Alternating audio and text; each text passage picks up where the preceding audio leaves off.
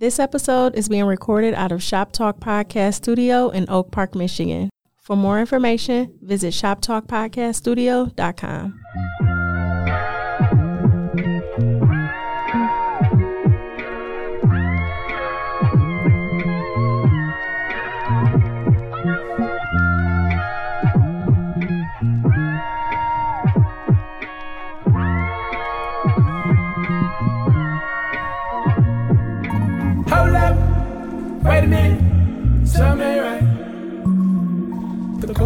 corruption has moved in view of my eyesight. Hold up, wait a minute, tell me right. The corruption has moved in view of my eyesight.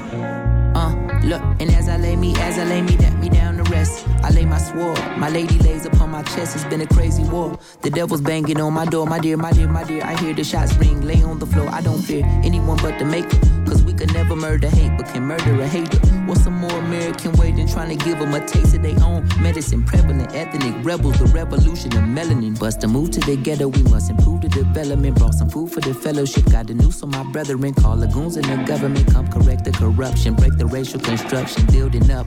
In the spirit of liberation, give me life or I'ma take it, that's my human right. University, you and I, we could be unified. But when you speaking truth beyond your youth, they want you euthanized. Creeping through the night, is something moving right? When you speaking truth beyond your youth, they want you euthanized. That boy JID be spitting. Monster. Huh. Welcome back, ladies and gentlemen, to episode 145 of This Week in Culture. I am your host, Ant Wood, aka Trinidad Ant, aka Ant Hampton Jr., and I got my dog with me. What up, dog? What up, though? It's your man Jay Johnson, aka Dr. Jumar Johnson, aka one half of the culture, was popping. And this week in culture, we bring to you the highly anticipated, we've been waiting on it for like a year, review of Judas and the Black Messiah, man. We gonna get right into it. We not gonna hold y'all up. Salute to all the listeners, all the supporters, everybody who been hitting us saying, yo, we can't wait to hear that review. Well, we are here live in the studio ready to get that to y'all, man. Um, before we get started, in the review part of things. Let's just how you feel about the movie, dog. Man, I tell you what, man. I tell you what. I woke up on a Friday morning. Mm-hmm. Uh, Friday, I got a little bit of later schedule. I work 12 to 9. I watched this movie before work. May not have been the best idea. Work, I watched it at nine. Boy went in the work match. I logged on the I logged on the Teams like uh, like what's popping, y'all. man. Um, man, I, I I love this movie, man. I watched it three. I watched it two and a half times. yeah. Um I I caught it three times myself. The first two were on screenings. And um I I told you uh after the first screening, I was like, man, I can't wait till it comes out so I could turn the captions on. Cause I couldn't tell if it was the speed that Daniel Kaluuya was talking in Fred Hampton's, you know, accent, or if it was just the audio kind of distortion a little bit coming from probably highly viewed virtual screenings and then showing them on my TV, like flipping them from the computer to, you know, to air whatever, air playing them on the TV. It was definitely the audio because You know, I heard. uh I saw somebody say that online. I didn't Yeah. have any issues. so it was the audio watching the screening. Like I just don't know if they saw a screen or not, Yeah. but I, I I seen that before, and I, I don't. for me it was the because it it felt slightly sped up like i know that i've i've listened to fred hampton speeches before i know that he talks fast in general um but you can understand his cadence and i was like damn like did daniel kaluuya kind of od no it was just the audio I there was- distortion I think there was one scene where I didn't necessarily. Well, well, Fred's back was to the camera. but I Yeah. can tell it was the the sync was off just a little bit. got you In one scene, Got you. But no, uh watching it the third time on HBO Max, where it's available right now for the next 30 days, I believe. So if y'all want to watch it, you got about a month to get into it. Please get into it. I implore you to or implore you to watch it, watch it with your families, watch it with your children if you have them. Explain the movie to them, like explain the importance of Fred Hampton and the importance of this story. But damn, this was a good movie to me, man. I really appreciated it. Um, I know there are some people. I've I've heard a couple people say they weren't fans for various reasons. I didn't necessarily agree with them, but I want to talk through some of the stuff that I heard and, and maybe see if we can uh, at least get folks' point of views out there. But um, dog, this was uh, this shit was powerful, man. This was a really powerful film, dog. The performances, the script, the setting, like this shit was dope, bro. It was. Um, this was a really good movie. Um, I think damn near every single person in this movie pulled off like a flawless uh, um, performance. yeah. And I mean, it was just pieces of the movie where I, I just thought was like really, really good. Um, one thing going into it, because I, I went down the, the Fred Hampton rabbit hole a few Oh, years man. back. Man, so about- easy to go down too. probably about 10 years ago and i came across the book the assassination of fred hampton Yeah. and you know Written by uh what's that? Jacob Haas, something Haas. Pardon me for not knowing his name offhand, but yeah. and i went through the, the the pictures and all this stuff and i didn't like forget but because i've go through so much stuff it was in Jeffrey the, Haas, pardon me. There we go. it was like in the back of my my my rolodex yeah, yeah, yeah. and when i went back and was doing research for this one it it brung up i, I saw Yeah. a lot of this Yeah. stuff again um a lot of the details in the movie were like I could appreciate because I've I've also read um, a lot of excerpts. I never read the book straight through, but I read a lot of excerpts from the assassination of Fred Hampton, and there were like details in there, little stuff like the cop when they killed Fred Hampton. Some of the stuff the cops said when they walked out that they said to his girl that they said about him once they shot him. That was stuff that was included in police report. This was stuff that was in the book. It was like well this was stuff that um shit accounts of His- people who heard this shit. um his his his, queen that he left Mm-hmm. behind literally said out of her that I watched her say out of Yeah. her mouth, um, this is what happened. Yeah, yeah, And, yeah. He gives you first person accounts from when he met her at the police station in the book. um, the one thing though, like when I initially got up on Fred Hampton, Yeah, I mean you would hear the name, but you when I actually did when I looked at and Daniel Kaluuya said this in one of his interviews, and I was like, man, I had this exact same feeling.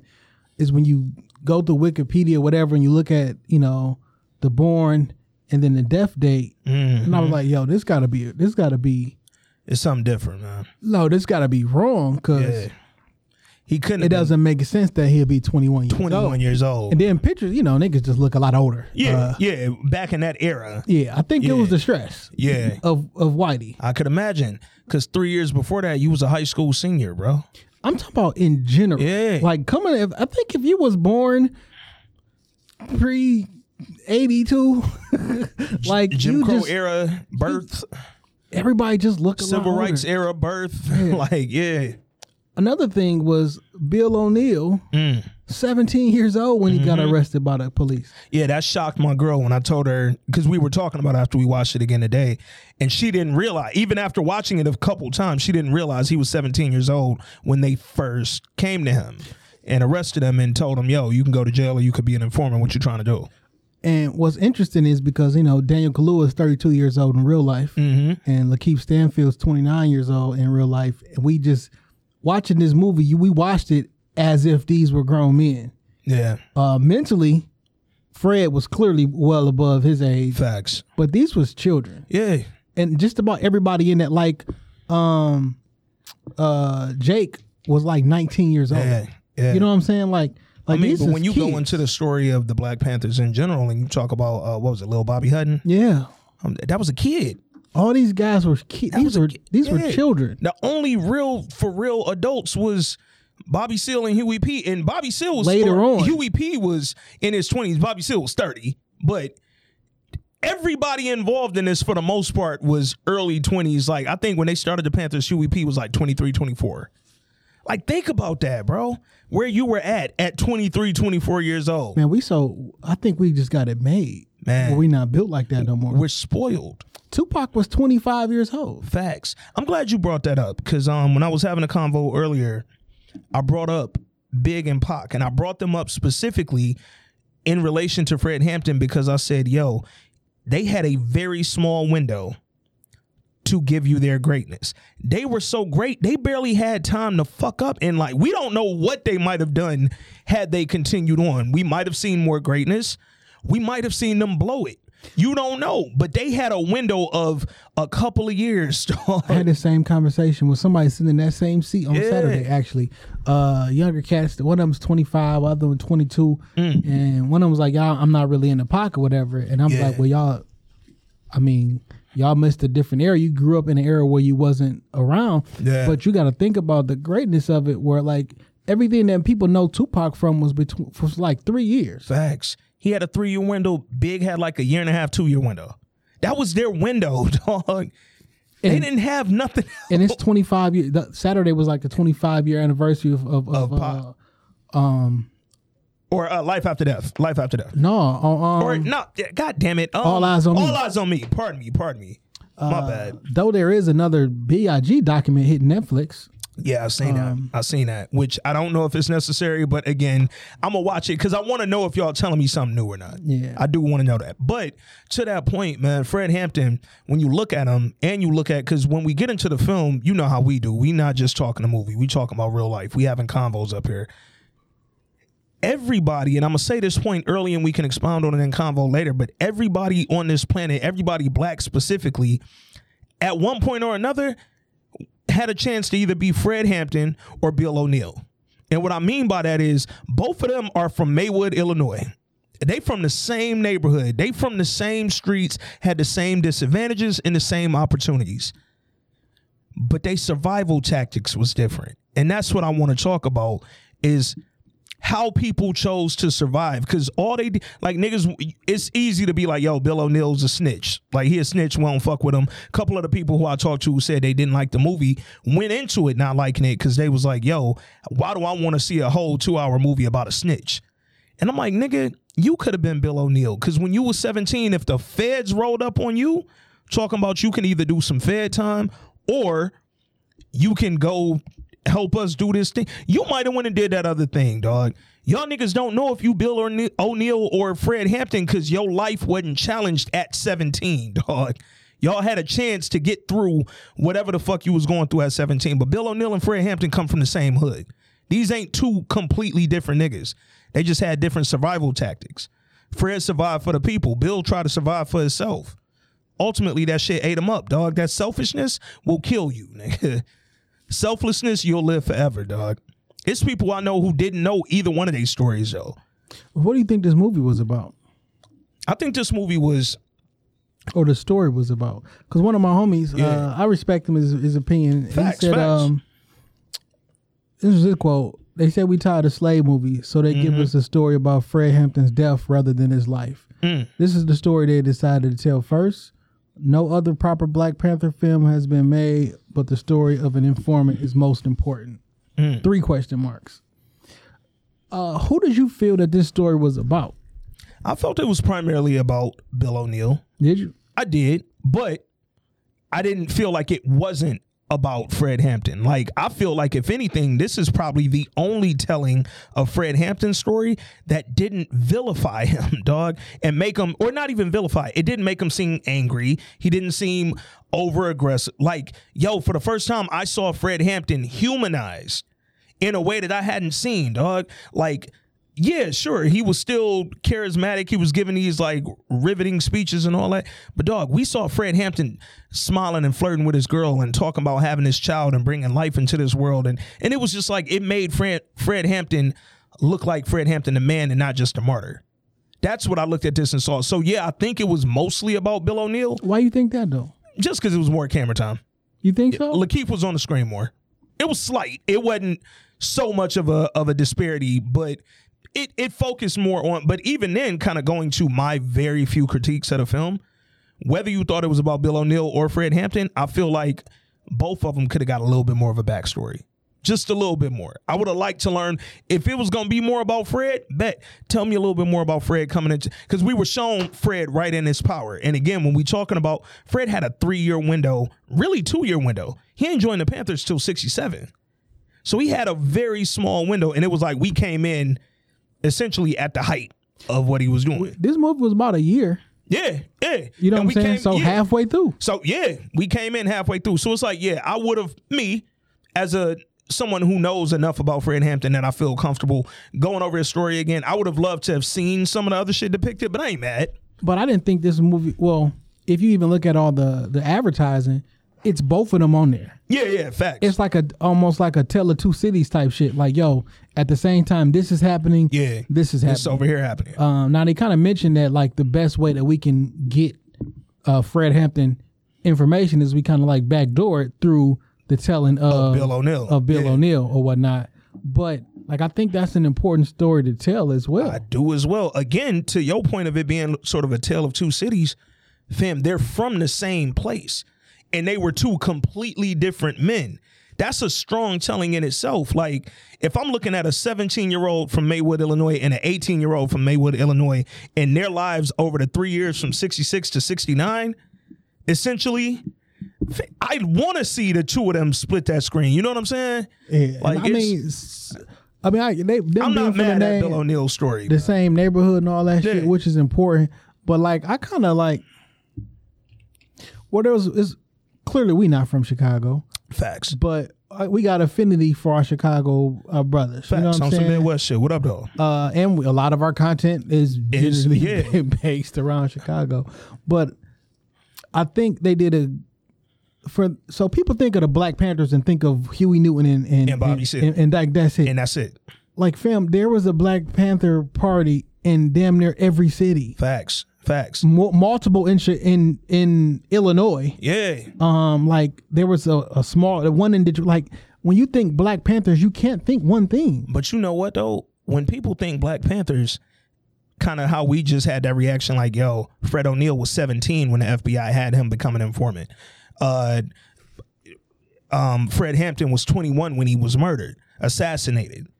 People think Black Panthers and think that this was like this story being told was like 20 years old by the time Fred Hampton joined. Fam, Black Panthers started three years prior in Oakland. like, what I think is important is like this story told what was going on in the Chicago chapter Mm-hmm. of the Black Panthers because via the media and via the newspaper they were painted a different way. yeah, So while someone might say like, well, why why this story? Like Yeah. it's very important to the people who live in Chicago facts. um, to get the story straight that there was not a a shootout um, at, at that at the time. Yeah.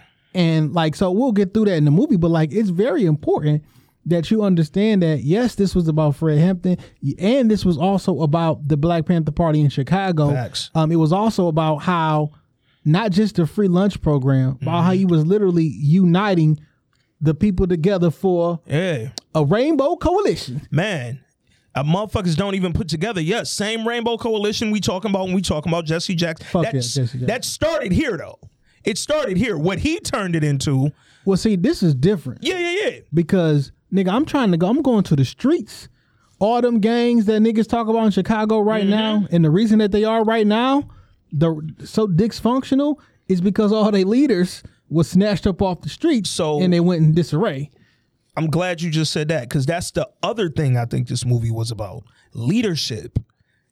The lack thereof is the reason that not just organizations like the Black Panthers, but if we move it all the way up to right now, and I hate that this is an organization or that they turn it into an organization, but something like Black Lives Matter, the reason that these things can't become what they ultimately or don't become what they ultimately could is because that leadership, every time somebody's there, somebody strong, somebody who could do it, they motivate and they get the people going, they get them moving. Nigga, they get killed or they gotta leave. Fam, in three years, not even in three years, by 67, a year later, Huey Newton was already in jail. A year after this shit started. Well, see, and and so this is why, and so I thought the leadership was cool in this movie, Uh huh. Um, because the leaders of the what was they called the the, The Crowns. the crowns Who were the, um, they were supposed to be, fuck, not the Stones. Well, they talked about a bunch of different, Yeah. like, but all their leadership was good, and they ultimately got pulled in together. Mm-hmm. One of the things that I thought was interesting was, and Fred kind of, it kind of talked about in this movie, and after the fact, during interviews and different things I was watching from the actual people. Yeah. Like we built this system so if the one person is gone, the system doesn't fall apart. It can keep going. Like when Fred said, like, nigga, Yeah. is this about me or this is about Yeah. the, the, the I mean, movement, right? Right. it- He literally goes, "Yo, y'all spending all this time talking about getting me to Algiers or Cuba. Y'all need to be talking about building this medical center." Well, one of the issues that we have, people have, Mm-hmm. is always looking for a leader and not looking for a system. Mm-hmm. Because if you're looking for one individual person to lead everything, no, fam, let's get the system in place. Once the system is, I can move this person away. It's like the gov- our government. Like every four years, we can pull, we can slide another nigga in place. I know y'all think things change dr- drastically, but they don't. That's not how the yeah, the system is the system. the system is the system. All we looking for is a face. yeah. Yeah. So I would like us to take a look at certain things and stop looking for the emotional leader per se, um, but look at the system. Well, if that's Yeah. going to be the leader or whomever, fine. Let's get let's let's crawl around. Let's see if the system work. Put that system in place, and then work the system no matter what. But you know what? So I was actually having this exact same conversation earlier today. And the the combo was similar. I wish we could create a system or just create, you know, these these bylaws and tenets and things that we live by as black people and go off that and not have to wait around on leadership and somebody to come tell you. New era Detroit. In theory, I get that and I agree with it, but here's why I think that's hard and damn near impossible to do. Because even if we had a system that we all abided by, somebody, just by nature of fucking being a human, somebody gonna raise their hand and say, I'm following this system better than everybody else. That's cool. But I'ma tomorrow, but tomorrow we still gonna be out here and we still going to put this fucking food out here for these kids, mm-hmm. regardless of what, whatever happened. And tomorrow, what we still gonna do is go patrol the streets with the police officers. Like y'all can argue in y'all little meetings and everything, but the actual action is it. Mm-hmm. So when you look at New Era Detroit, who been running around here for a while For a long time. and they they they they they, they stuck their heads tall through any kind of negative press they got, and they didn't branched out across the world. Like, and literally, there's a new era Chicago. There's a new era uh, in the West Coast, uh, Minnesota, Milwaukee.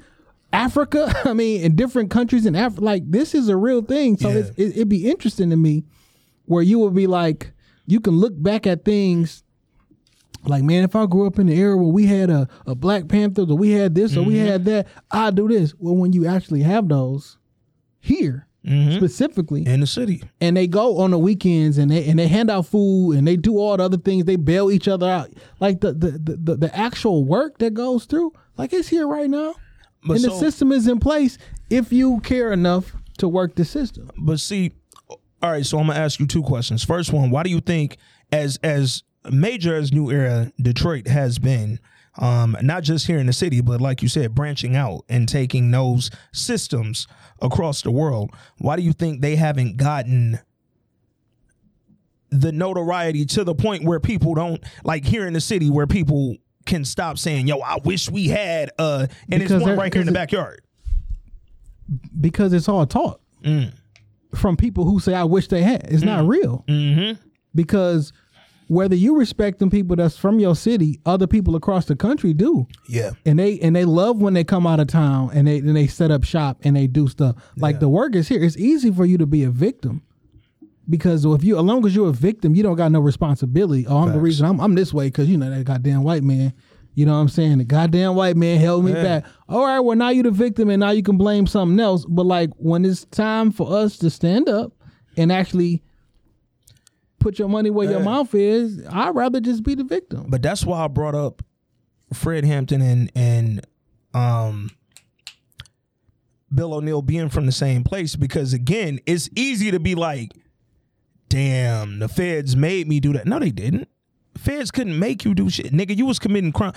Your actions and the shit you was doing the way you was living put you in their lap. Period. That's how you got over there. You wasn't no all the niggas not committing the crimes you was doing weren't sitting in the feds office. They might have got arrested on some bullshit down at the county, But they wasn't sitting with the feds, nigga. You was wilding and it put you over there. The choice is you could be from the same city. We from the same city as New Era Detroit. Yet it's people in the city who would tell you, damn, I wish somebody would get together and put a group together. No, we all from here. Why you don't know about them? Or why you don't acknowledge them? Or why you don't support them? Why you not down there volunteering with them or promoting they shit or helping do something? Nigga, promotion don't cost you nothing. How come when they went up to Greenfield Plaza because the owner of that place is racist as fuck. called him a nigga to his face? Y'all wanted because this this past weekend that, that Mm-hmm. old clip came out, and I, I maybe this is me because once this came out and everybody talking about man, I wish we had something, and I'm Yeah. just I don't want to start the conversation Yeah. like well you got him right now, but you're just not looking. And that clip came up, and you got people in there arguing like, no, Mister whoever that man down there, he a good man, he do this business. Like, Quick to defend that nigga. Quick to defend him. Racist as hell. Quick to defend him. Come on, man. So they can go up in that bitch and get a little fake ass chain. Go up in that bitch and get a little cheap ass tattoo. Like we know what niggas is doing. But that's the thing, kind of again on the Fred or the Bill O'Neill side of things. If they offer you something, if they giving you something you think you need or something you think you want, they not that bad. Bill O'Neill told him, yo, Agent Mitchell, I looked up to him. He was like a role model. That was how he felt in real life. His uncle said that. He really looked up to the agent that he was working with. He was like a role model to him. You know what? I don't believe shit Bill O'Neill say. I really don't. Uh, and not because like I don't think he believe anything that he say. I watch. I, I, I let's get let's get into this shit. Dog. Well, before we even get into the film, dog, you knew what you was getting into off the title, bro. Judas and the Black Messiah. Like, come on, bro. Black Messiah. And I think because Fred Hampton was in it, everybody just called it the Fred Hampton movie. Mm-hmm. And this, the, no, the story was about somebody. A Judas. Is he Judas? Fam, like, I see right through you, Judas. Judas, one of the 12 original disciples of Jesus Christ. Like, off top, to understand, to be a disciple of Jesus Christ, one of the original 12, these were the first teachers of the word of Christ. like, looking at Bill O'Neill and calling him Judas ain't just saying, like, yo, he was a traitor, he betrayed. Fam, no, you were in deep with this person. You were one of the like literally one of the leaders spreading this gospel, dog. I wonder how how much um, Bill O'Neill was involved, or how deep was he in? So I went back in the Chicago Reader um, online newspaper. Now I don't know if they still do print, but they have a lot of articles from the 80s, early 90s talking about Fred Hampton, Bill O'Neill, Bill O'Neill suicide, all of that.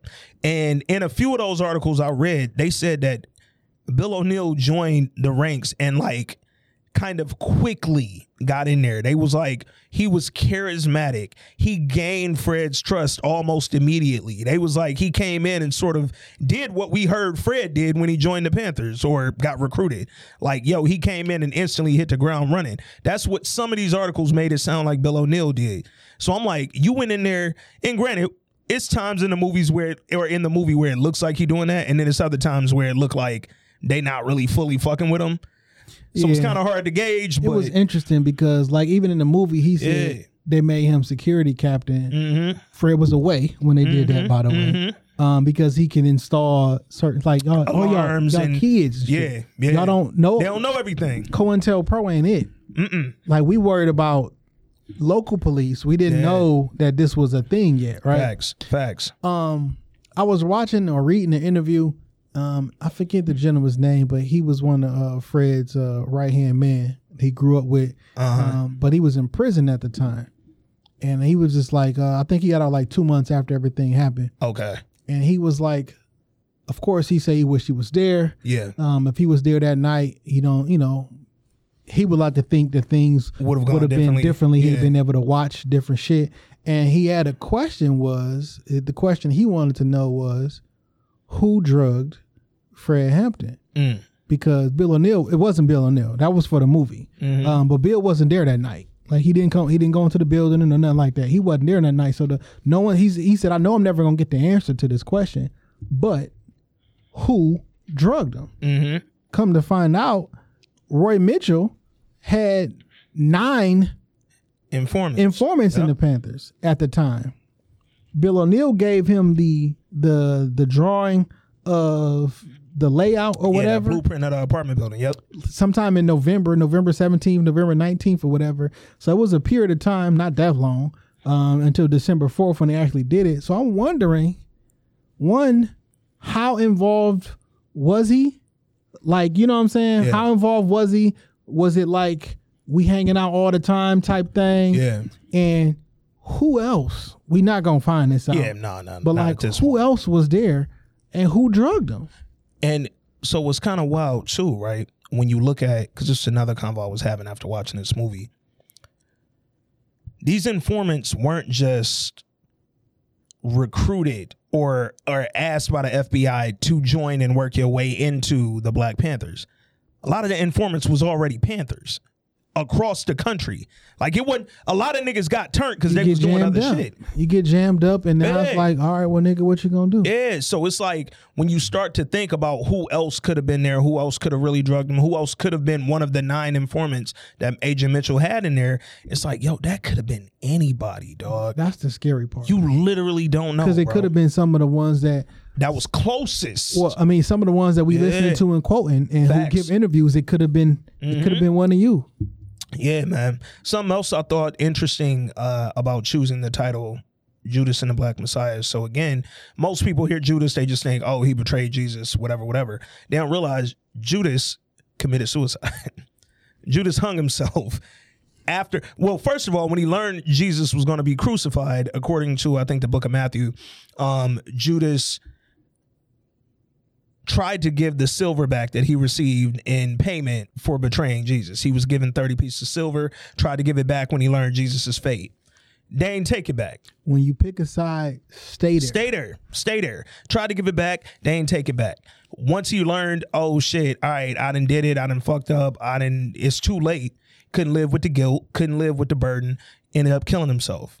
A lot of people who were familiar with Fred Hampton, who were familiar with a Fred Hampton got set up by somebody inside the Chicago chapter. A lot of them didn't know the fate of Bill O'Neill. like they ain't know, dog. And I thought that that was a very powerful piece of the movie that they approached at the end. And I liked how they did. it. They got in, got out. I wonder when did people fill out? When did when did they find out Bill O'Neill was this was the 1973. That's why he left the Panthers. So after Fred Hampton was killed, Bill O'Neill worked with the Panthers four more years as an informant for the FBI. Still being paid, accrued over 200 grand, got land, got a whole bunch of extra compensation from J. Edgar Hoover directly for helping bring down Fred Hampton. And then in 73, word got out that he was an informant and they had to put him in witness protection and move him to California. So he had four more years post Fred Hampton assassination to continue to bring down this shit. um out of Bill O'Neill's own mouth, Mm-hmm. he said he had no connection with the Panthers at all. Mm. This was just a job. He he said he didn't feel like he betrayed anybody because Yeah. that what that wasn't never the, the my original team. Basically, um, he was like, I don't feel like I betrayed. Like I don't have any personal connection with them. But again, You a it damn was liar. it was selfishness versus selflessness, right? Bill O'Neill lived, lived selfishly. they also even like uh Shaka and a couple Uh-huh. of them were even saying like this was a story about apathy Mm. where and they tried to show that in the movie when they asked him like did you care when MLK got killed Yeah. or with JFK he was kind of like I don't I don't know I don't really think about Martin, that it was kind of funny because when they said when did you care when Martin Luther King got killed, he goes, I mean, I guess. And then they was like, what about Malcolm X? He was like, I mean, I don't think about that type shit.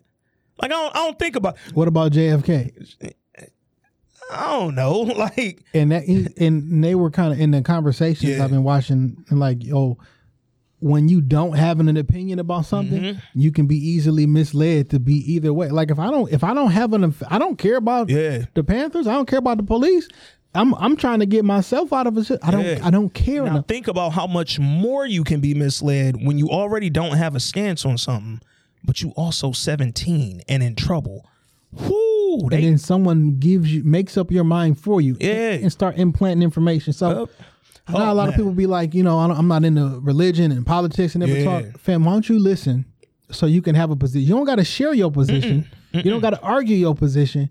But why don't you be informed so you can have an opinion? Have an opinion because if you don't, sometimes that can lead you to harm when you Yeah. don't have no opinion on nothing. fam half the the online heated discussions that happen is because somebody for no reason whatsoever unprompted felt like let me share my position and it's like yo you don't have to share your position you can have a, your opinion still yours if you share it or not That's a you don't have to be in opposition to have a position but a lot of people like to get on your on your post and on your things to let you know I oppose whatever your position is. And it's like, fam, you don't have to argue my position. Just make sure you have your own.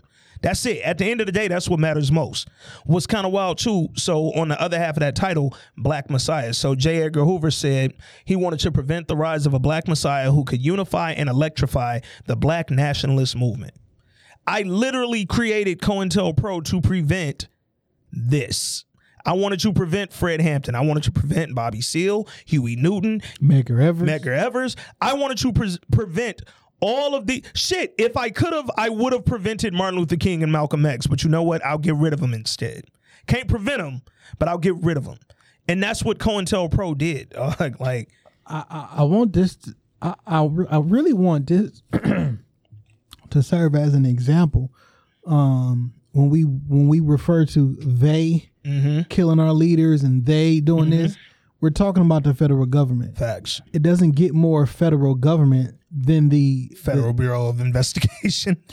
and and then when Tricky Dicky Nixon come out Mm-hmm. and doubles down and still sticks behind J. Edgar Hoover. J. Edgar Yeah. Hoover was an evil man. he was a fucking He was a tyrant. Satan. dog. Literally. he was like Satan. He was a tyrant, dog. And he literally systematically murdered black people Yeah. so that you would never recognize our power. Yep. So if they would murder somebody in cold blood, Mm-hmm. they'll definitely put a program in to fuck your life up in the future. Yeah. Cause it's Yeah. Planned Parenthood, nigga. Take that shit. Fam, but here's the part. Welfare. Here, take that shit. They absolutely murdered black people. But the other part that kind of gets glossed over with COINTELPRO and J. Edgar Hoover and the FBI, fam, they murdered literally Islamic people for nothing. They murdered uh, American Indians for nothing. Native Americans, whatever uh, is politically correct there, they murdered them for nothing. Puerto Rican groups for nothing. Like the Young Lords, which got briefly shown in this film, they were also. J. Edgar Hoover and the feds looked at them the same way they looked at the Black Panthers. They just never became as big of a movement, but they were on their radar. And it's just like, dog, he was taken out again. Martin Luther King was on this list. Like some of the nobody on the planet. That's why it's always funny. And we talked about it a few pods ago when they start loving Martin Luther King on MLK Day every year. And it's like, fam, y'all killed him.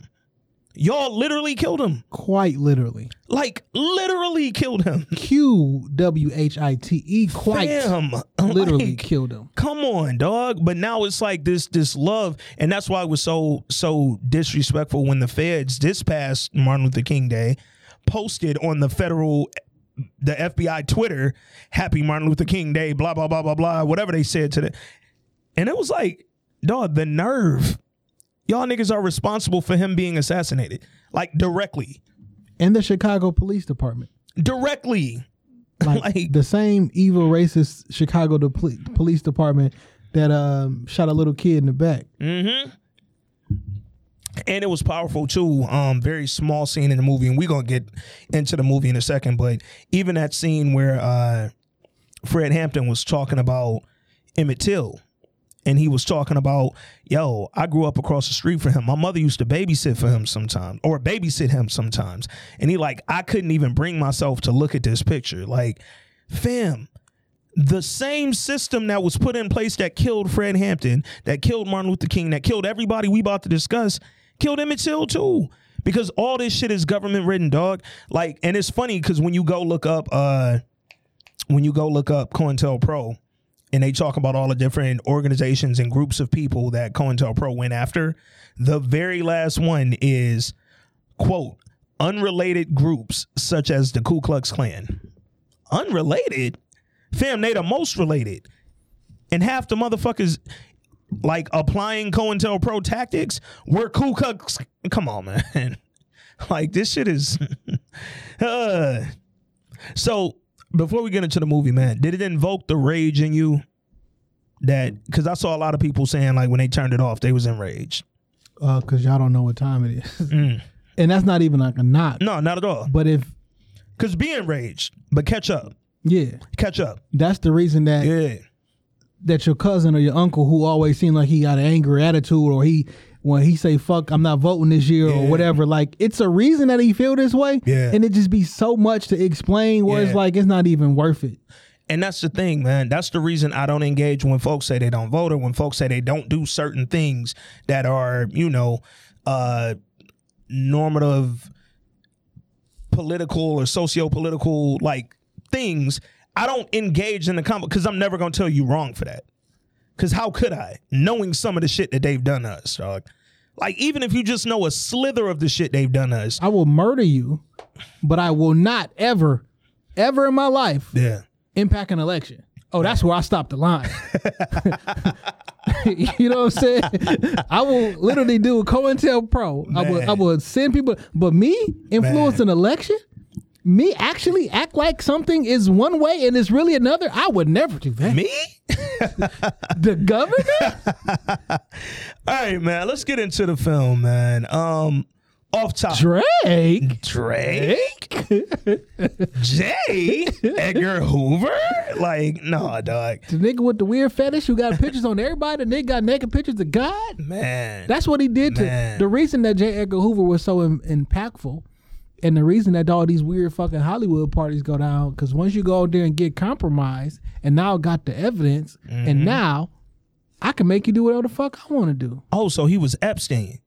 You know what's so funny? I'm watching uh Life last night. Hmm. Yeah. I'm almost done with the series and shit. And the FBI bring uh Detective Crews partner in, and she was like, "Hey."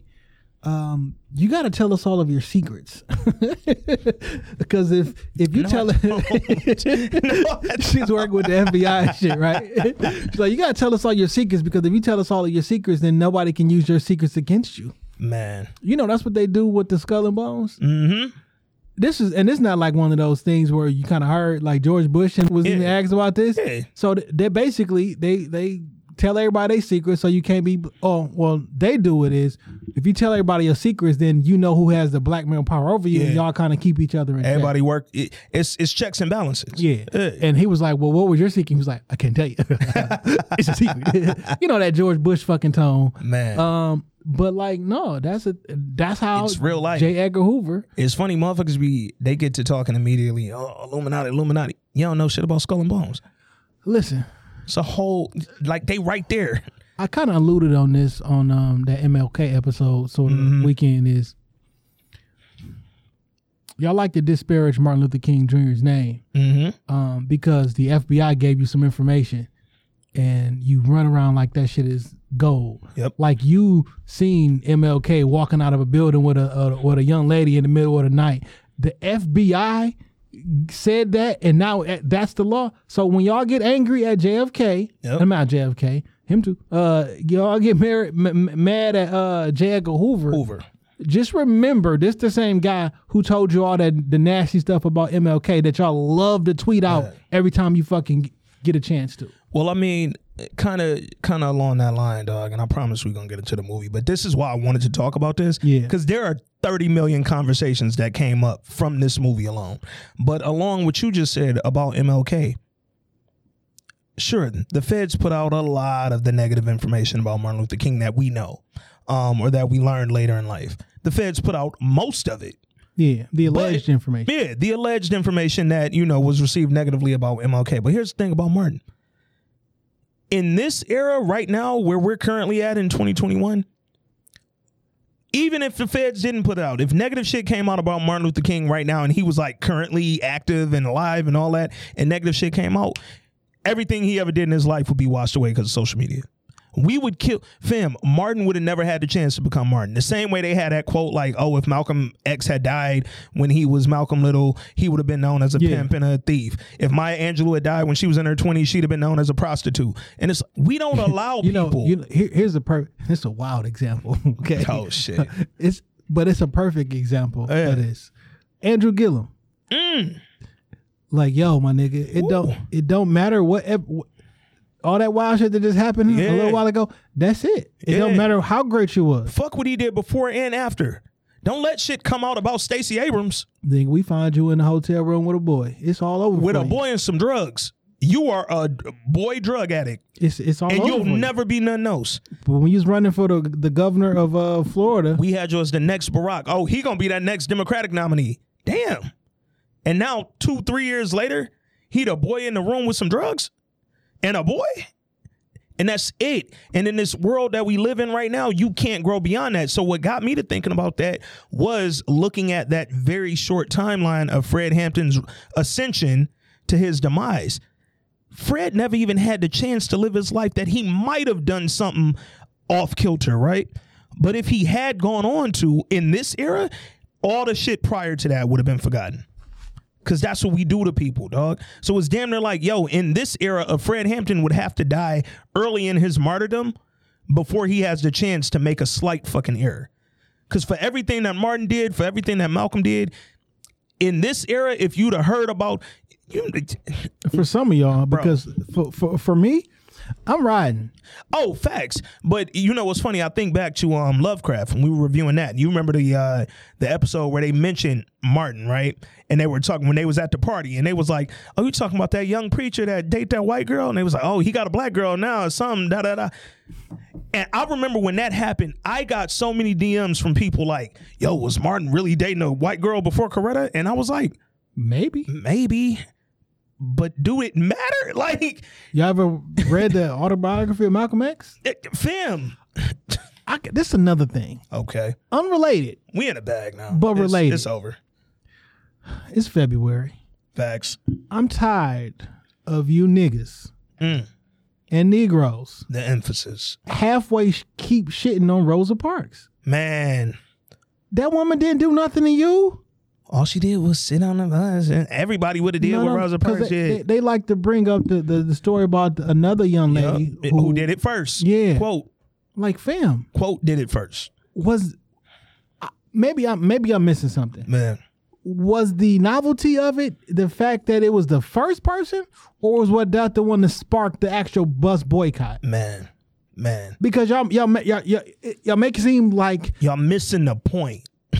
And I'm like, well, they used her because she was light skinned and she was this and she was friends with this. Okay, Malcolm X was light skinned. What we talking about? No, I mean they say what well we used uh, Rosa Parks Yeah. because she was friends with, with Martin. Martin, She was yeah. light skinned. She was, and the other lady was pregnant. Hey. Um, so it would have been more pl- more palatable for the whole nine yards. If that's the case, okay. here's the thing it got the movement going guess what first of all people act like her friendship with martin prior to the bus boycott was like yo they be on the phone every night till 10 o'clock at night i don't think it was I'm I fairly sure people who met me through the podcast. we'll say they're friends with um, jay johnson Yeah, yeah Oh, I met Jay Johnson at Yeah. a podcast event in 2018. We we speak about we speak and like pictures and you know Yeah. exchange pleasantries on on the internet. Yeah. Oh, we friends. like the relationship that she had middle with name? Martin, literally, and don't look on my Facebook, motherfucker. But no, that relationship that she had with Martin prior to the bus boycott gets magnified for people to make their point that she had this just super developed relationship with Martin that once something happened to her, she could just call up Martin and be like, "Yo, we got a movement, nigga. Something you ain't gonna guess what this nigga did to me on the bus." But every every Black History Month, I I, I hear this the story about the other young lady who Yeah. I'm like, And salute to her. because she's still alive too. Facts. Like excellent, the whole nine yards. I love it. but why y'all be throwing shots at Because here's the thing. the what mo- she do wrong? But you know what that's like? That would be like somebody saying they was mad at, and there. I, I hope this puts it into a better perspective for people. Like they was mad at the coverage that Emmett Till's murder got, which sparked so much of the civil rights movement. Because such and such got lynched too. Like, do you hear how silly that sound? we dog? hate Jackie Robinson. Man, I mean, he was the first, but like he wasn't the first. He- like uh, anyway, but people don't. But it's kind of the the the thing. A lot of people don't care about the movement. well, and also that somebody will believe anything fucked up about a black person Yeah. first. And You won't you won't give them the benefit of the doubt. If No. you hear some fucked up shit about a black, let me take that out the energy. I'm sorry. Let me take it out the, the out the universe. I'm sorry. I don't want to put that negativity out there. No, but, But- it's real though. The benefit of the doubt don't exist with black people.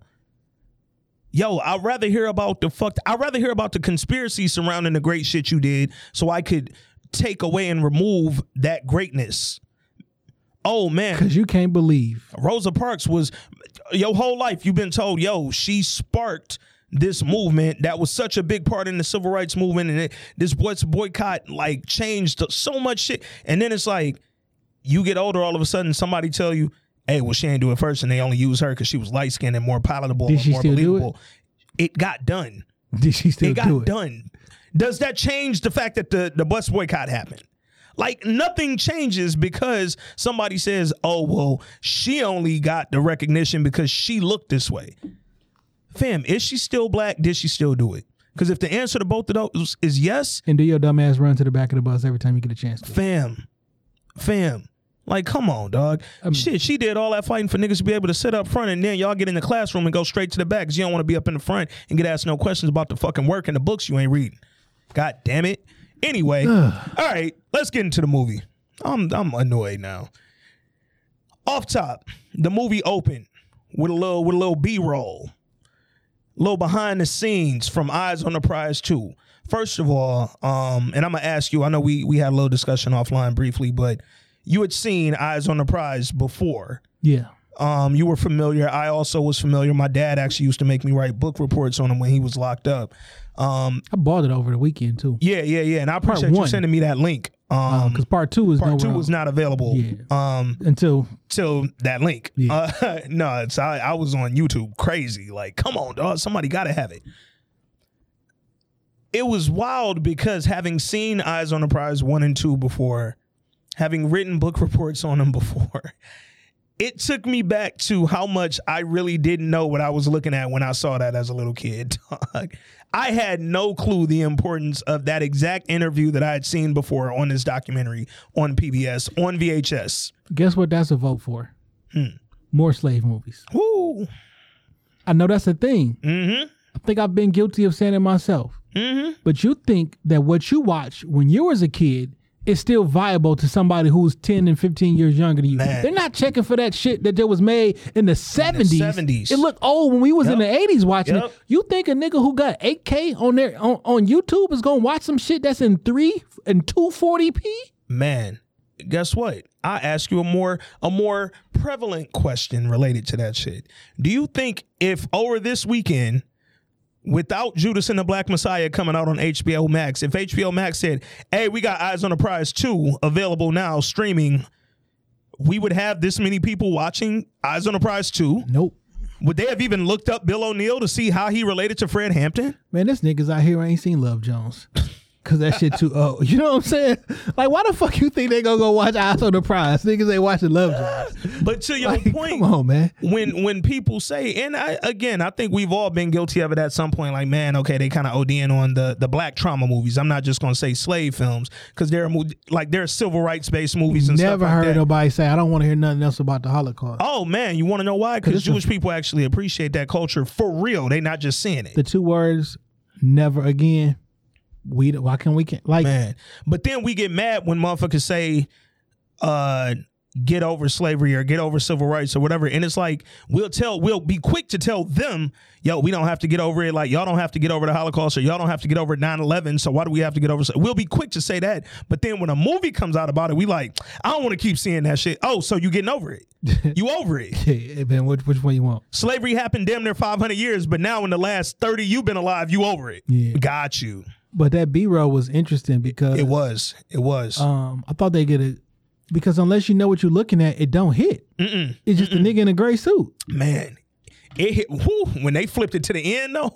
Whew, it hit a lot different on the second watch. Man, I'm gonna I, say I that. wish they somehow would have added the part when he was in there talking about um that he don't feel like he betrayed nobody. Yeah. Oh, I wish I could. They could have played that shit in there. And it's so it's before you sent me that clip, I and I wish I had written down or screenshot where I saw this from, but I was in a deep like article research thing and I found quotes and I found a lot of the dialogue from that interview.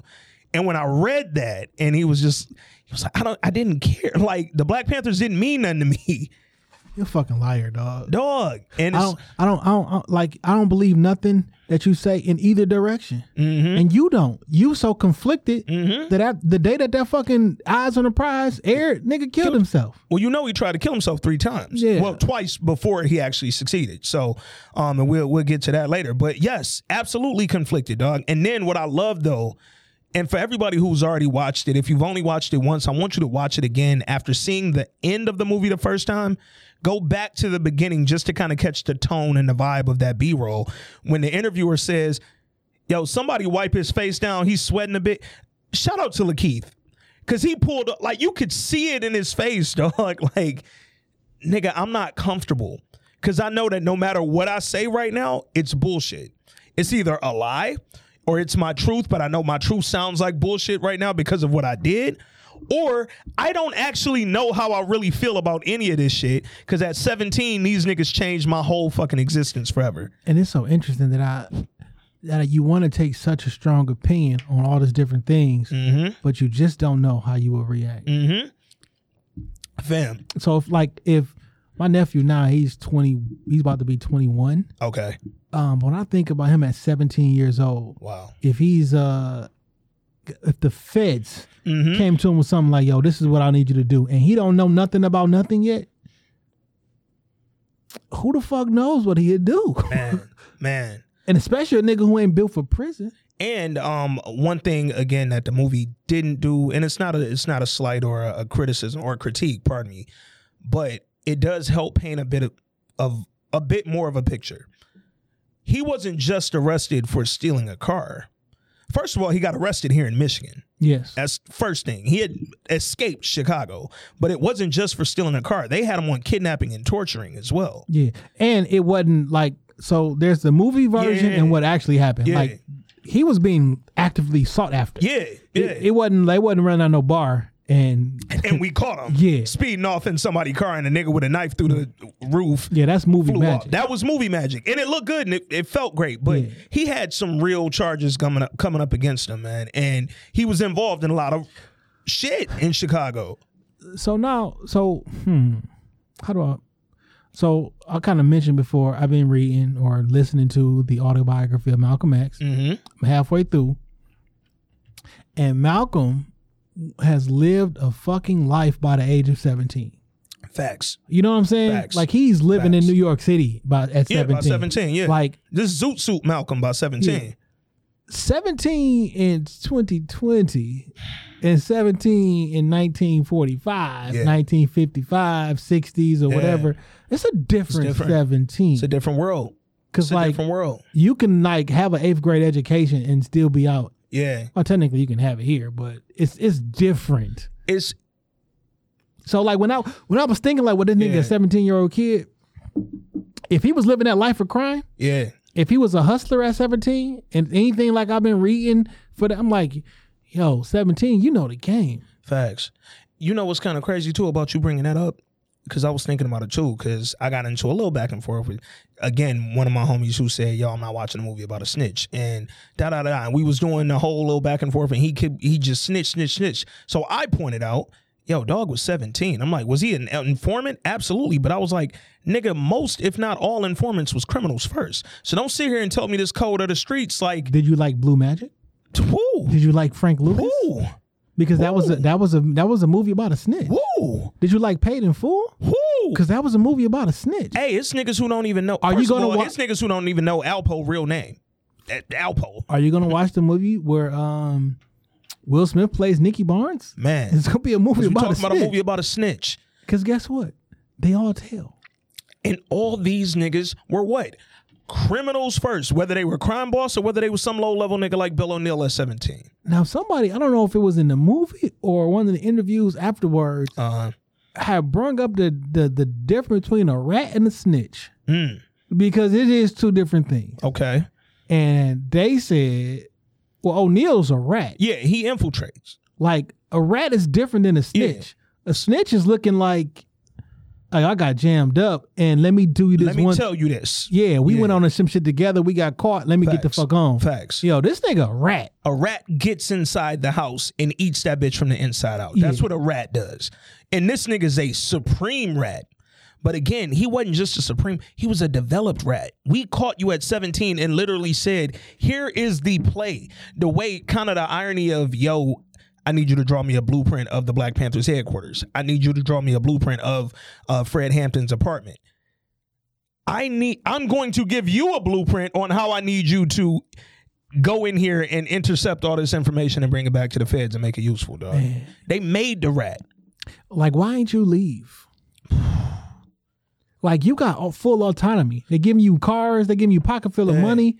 You can leave whenever you want to. You know what was kind of crazy too? Um, again, little subtle nuances in the film where Fred's telling them toward the end, right before um the assassination, where he's asking them like, "Yo, you know, stop talking about sending me to Algiers and Cuba. Start talking about building this medical clinic." He also made a statement like, "Like I only got five years, so when I get out, me and her, we gonna have baby number two." Number three, number four, number five, and they laughing. But then when you think about it, back earlier in the film, and again, this is just movie magic. I don't know what Bill O'Neal was looking at in real life, but when Agent Mitchell was talking to him, he told him, "Hey, still in that car, 18 months. that'll get you 18 months. But then impersonating a federal officer, that'll get you five, Five years. years.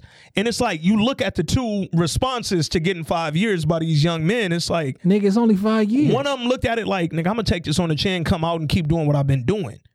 But the other one looked at it like, oh shit, I got a rat, dog. I can't do that five. And it's like, why you thought ain't that just take the five? I'm not saying that I'm I'm down to do five or that's just some easy I- walk in the park No, it's shit. not. It's not. But like, Especially if you that vulnerable, because you might go in. You already, if you this willing to even kick it with the feds this long, you go in there for five. You might not make it five days, bro. even on Fred's side, everybody was so worried. Like, Yeah. you know, I think the nigga gonna be good. He, a- especially when he got that mouthpiece. Facts, facts. and he don't see like if I think if you don't if you don't fear for your physical safety, you'll be Yeah. you'll be okay. Shit, I was reading um and and I, I knew this, but I I hadn't thought about it or considered it until I watched the film. Um, they were talking about how many Black Panthers during the height of Black Panther. So most people don't know that the year after Fred got killed was the peak of being a Black Panther. Like Black Panther Panther membership went up to its highest numbers in 1970, probably as a result of Fred Hampton's assassination. Yeah, for but sure. then over that decade from 70 to 80, that's when everything dwindled. How how mu- how um I don't know how things were in the seventies in that area time frame. As far as I guess I gotta have a conversation with my dad. Yeah. Um, so like, if somebody passed away in Chicago, we got the details online immediately. Facts. I wonder how that like did did spread. people across the country did they know Fred Hampton? And I feel like they did. Uh, Because I mean, clearly he was always in the paper, and people read the paper differently back in the day. So the paper was like it. But like, I wonder, like, and here's why I feel like they did. So again, kind of timeline, right?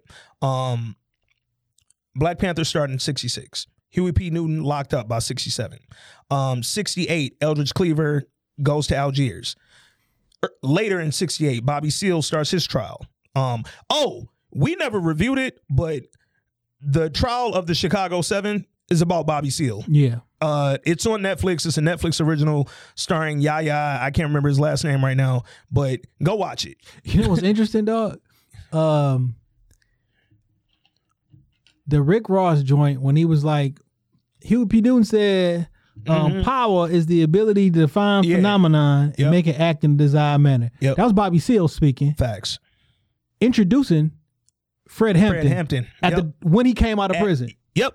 That was at the UCLA one joint. I think that's when they invited him to come out to LA or something like that. Yeah. And we spoke at UCLA. Like It's crazy, right? And that's one of the hardest songs ever. Like Rick so Ross. when he came was- up to the stage, I watched Yeah. that whole that whole thing. When he came up to the stage and he started talking, he cut a, it's a middle piece. That's a big piece. Yep. That's missing out there, and I was like, "Yo, I didn't realize Tying that, that was up. I didn't realize that was Bobby Seale speaking." Yeah. And the fact that he was introducing Fred, like, so man, I knew it was Bobby Seale speaking because I looked that up back when that song, when that album came out. I didn't realize he was introducing Fred Hampton until this weekend. and that blew my mind, dog. But um, no, so I was reading earlier, they was talking about like, what's so funny is his hand movements and gestures was exactly what I imagined in my head. Like he had the pigs, he had had some he had some guns. you know what I thought get that the nigga- pig to act in a desired manner. So I thought um Huggy Bear and shit Mm. from like uh what is high? What is Higher. higher? That's why. That's Yeah. but you got some guns. Like you have some revolutionary tactics, some some revolutionary principles. dog. and it's it's wild because so I, I was reading earlier. They said that so many members of the Black Panthers that came like toward that late '60s to the about the mid '70s when they was at their ascension. So many of them came from prison. Like they became Panthers in prison Yeah. and came up. And it was like so many factions of this shit happened in prison. So I think to your point about why Fred sort of seemed like, I'm gonna be okay. Cause fam, when I get in there, I'm still gathering the people. It's all about the people. he even dog. said it like, "No, nigga, this is the perfect place to Hey. recruit." And because y'all put so many Panthers in prison, I'm spreading my message. That's why so many Black Muslims in prison. Yeah. Before we turn the microphones on, and I'm listening, and uh, Malcolm is talking about um, when he finally found the teachings of Elijah Muhammad and the whole 9 Mm-hmm. yards and started reading books in prison about the white man and his black people and all the great shit that we've we've we've done and how it's been hidden. He was like, oh, specifically black people who have been arrested or in prison this are this is the perfect person for me to actually share this so no wonder they they don't like us so much Yeah. sharing is like it's like that's why all your black men come out of prison and are, are muslim because like this is the perfect place because the information that we telling you is the truth and because you are in this place you can actually recognize you've you've lived this Yeah. you've known blah blah blah And i'm like yo that's interesting But it's it's wild too. I, I hit you a couple weeks ago and told you I restarted Oz on HBO, and looking at the season one of Oz, the Black Gang, they was literally called the Brothers. The Black Gang in there before uh, Minister Saeed came into the prison, it was just the Brothers Gang, and if you was black, you either had to be one of the brothers or you was gonna get fucked with. And then when Saeed came in there and started converting and gathering up and making the Muslims, it was like, oh, now there's a level of respect here. It's it's different now. We ain't just joining a gang on the inside for protection. We joining Muslims and getting a faith. We getting something to believe in. We getting something to work toward and be better. And it was just it was interesting to watch, man. But um, huh, this movie, dog. this movie. All right. So let's get let's get a little bit more into it. So when the movie opens up, we had the B roll from Eyes on the Prize. Um, the interviewer asked somebody to come wipe his face down, wipe him down, whoop, whoop, whoop. He in there sweating, and then during that interview, he asked him the question that led up to what we had been talking about. Looking back on the events you took part of in the late 60s and 70s, what would you tell your son about what you did then? That's a question, dog. Like, what would you tell your son, bro? About all that shit you did, all the shit you took away. you know what's interesting is that question probably killed him Might have. That was might the have just been the one. that was it That might have been the one that sent him down that spiral, dog.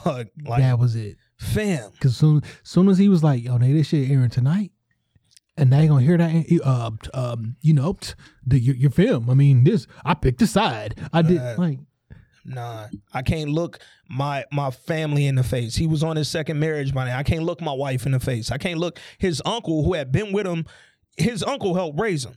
His uncle was who house he was living in when he committed suicide. His uncle was there the morning after uh, Fred Hampton was murdered.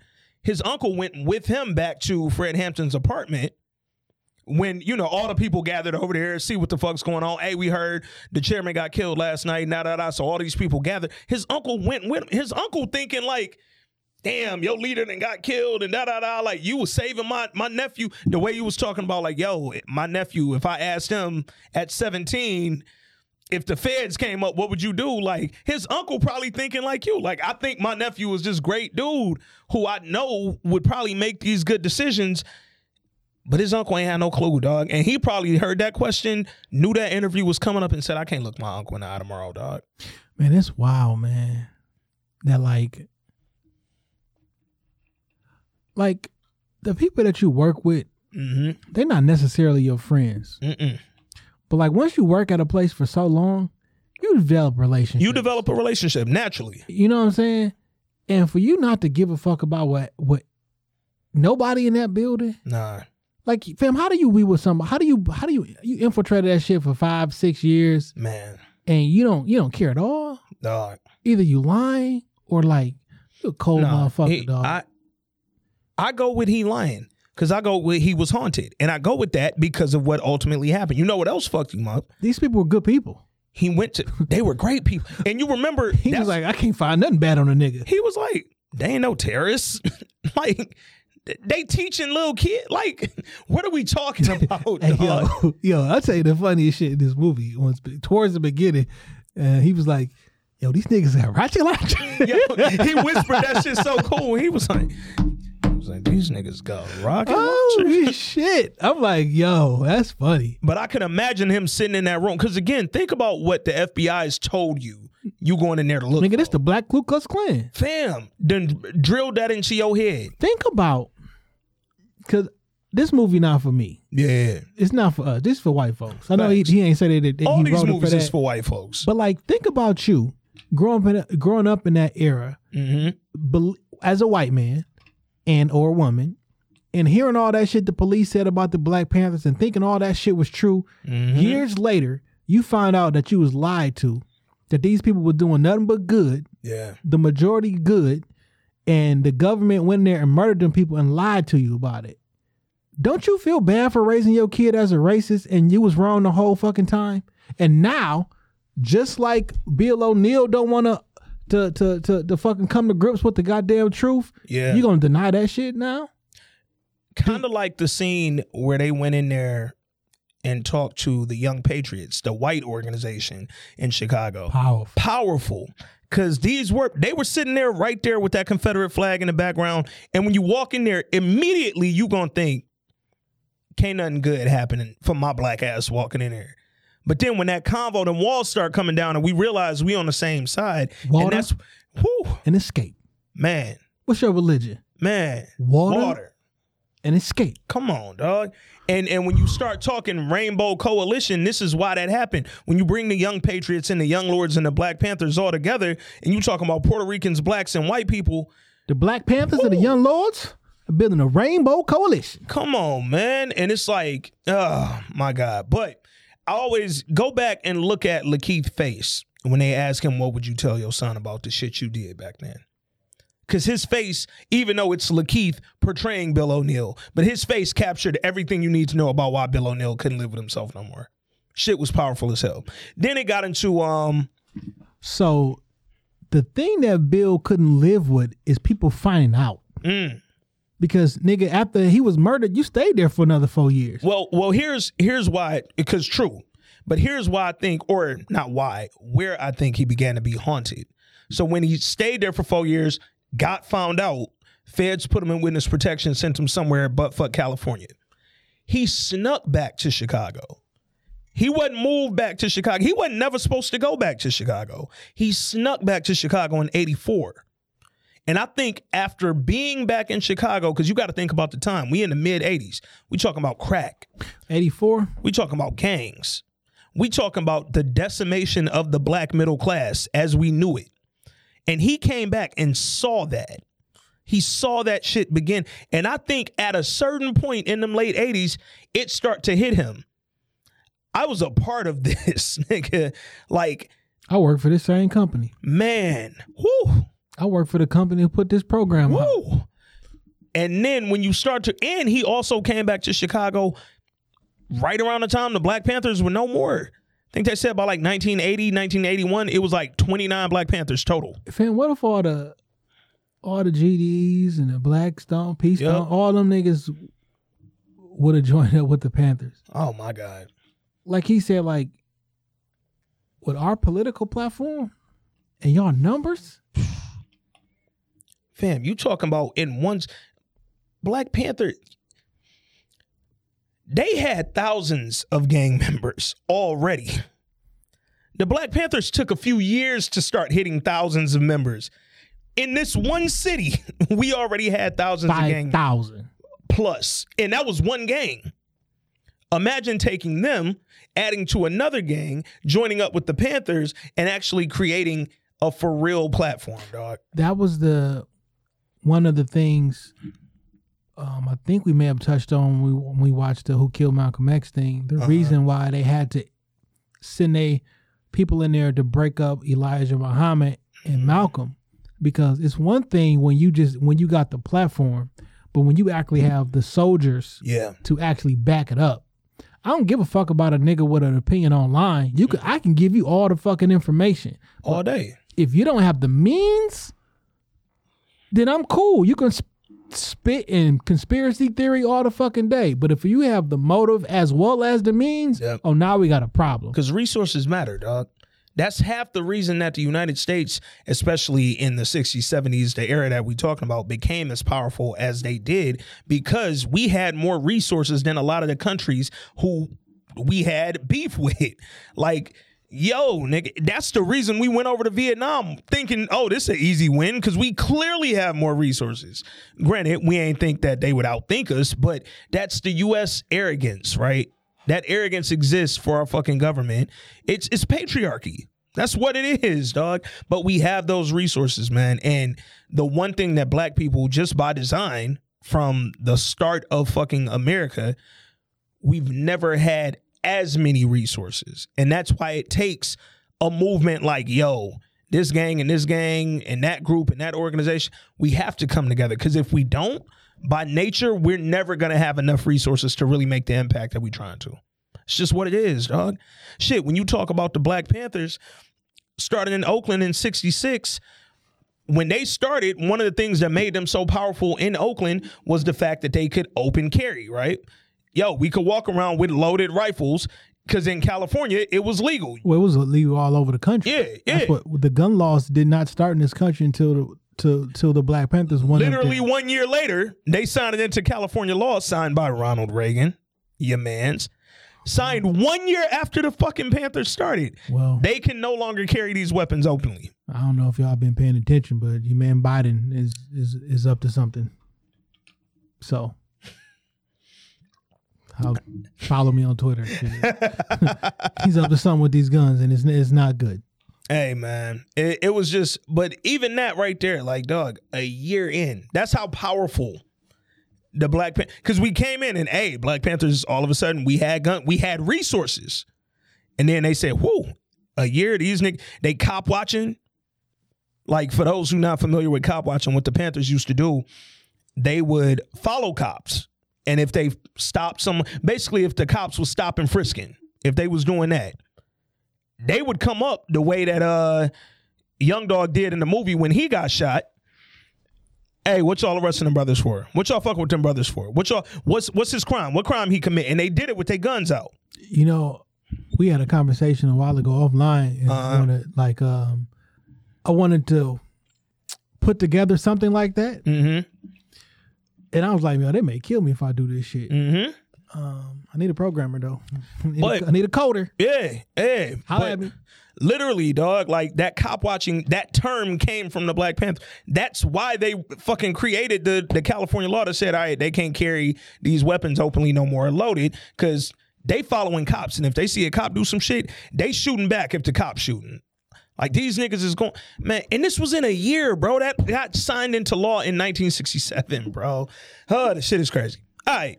So the movie opened up. We went through the B roll. Let's talk about how the shit, how Bill O'Neal got into this shit, or at least in the film.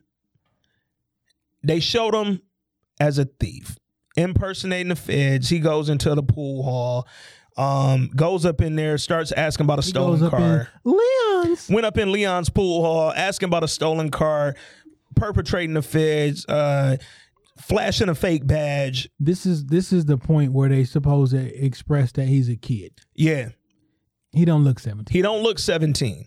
And shit, I looked at yeah. Actually, young Bill O'Neal did kind of look 17. I looked at one of his mug shots. Yeah, I was like, all right, like he actually kid. did look like 17 year old kid. But he goes up in the bar, ask him about a stolen car. Dog is like, yo, nigga, that's my car. He like, I got the paperwork on. He like, no, nigga, come here. And he basically, his thing was, let me get his keys, steal this nigga's car, and I'm out. How you think you gonna keep getting away with that in one neighborhood? I'll never know. Like eventually, and he went into the bar. This the Crown's bar. This the gang bar. They gonna know you eventually. Which later they recognize you. Almost blew your shit. Well, I mean, I don't know where exactly he does this shit at, but shit, it clearly was working for him. Hey, he was getting by, man. But And the reason that he gave to to Mitchell, that's a bar. man, He said, "Why you got a fucking badge man, and not a gun? Why don't you like get a gun or a knife like any other nigga?" That's what. That's kind of like what that's I wanted. basically what he told him. He was like, I mean, they feel like they fear a badge more than they feel. The, He said a badge is scarier than a gun. Come on now. Come on now. so, so you got knowledge of what this system is. Again, So don't you, you don't don't act like you don't know. again, we both from Maywood, but our survival tech. Some niggas survive differently than others. That's just a fact. We all from the hood, right? Me and you both from the hood. We both from Detroit. Me and you know plenty niggas who didn't go to school, learn something, and apply it to make their life from the same neighborhoods we from. Yeah, same street, same block. Same street, same block. They went a different route. Never judging about the route they did. It's just various survival tactics when you from where we from. We all got to survive out here. It's just a different look depending on who doing it. Bill O'Neal saw his survival at yo. This is my, I know this badge scares them more than a damn gun would. I go in there with a gun, ten niggas is gonna pull out and say, "What the fuck you gonna do with that?" I got a whole army behind me. Why don't you just say I got the white man behind me? Because that's go. really what we there scared go. of. There it go. To this day, niggas will have a shootout with fifty niggas, but as soon as one cop pull up, Cops come up, your gun don't even come they out. go- they out they gone. That gun is. Whew. Not not to say I want you to shoot out with the cops. What I'm saying is maybe you should put that that same um the respect that you put on that cop life on the black man's life. man bobby seale said and it's playing as the as the movie starts said the black panthers want free medical clinic free breakfast children program the intercommunal institute in liberation schools and free legal aid for the community my question Who you want to pay for this shit? to everybody white though why was that seen as threatening like The same way as it's seen as threatening when Bernie Sanders offered it. look at what like literally dog So so this this the thing as well, right?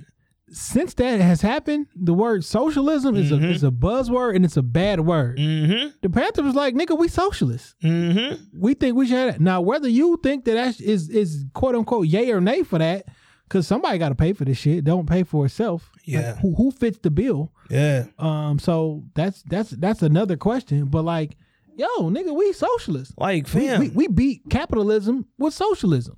And it's like, yo, when I'm asking for shit like breakfast for children, The whole reason that you niggas get free, I mean, medical care, the reason that there is lunch, free Yeah. breakfast and lunch in schools was 100% from the Black Panthers. fam, literally, It did not exist before then. no. But when we ask for it, it's threatening, it's problematic, it's socialist. When the government says we created it so now we can tax it, Well, see, the thing is, you got to do it because action is what gets things going. facts. So when we also started a program, we started testing and, and, and, and giving out sickle cell, Mhm. um, testing for sickle cell. Like the shit got so big, the government had to step in. Like, well, Mhm. shit, these niggers is down there making us look bad. They're feeding their fucking children. Yep. So instead of keep asking that white man for, could, please, Mister, please, slave man. we are hungry, please let us in. But like, how do you, how do you ask the nigga that hates you for stuff? He don't like Yeah. you. Yeah. You know what I'm saying? Uh, I just it's it's wild. You start doing it, Yeah.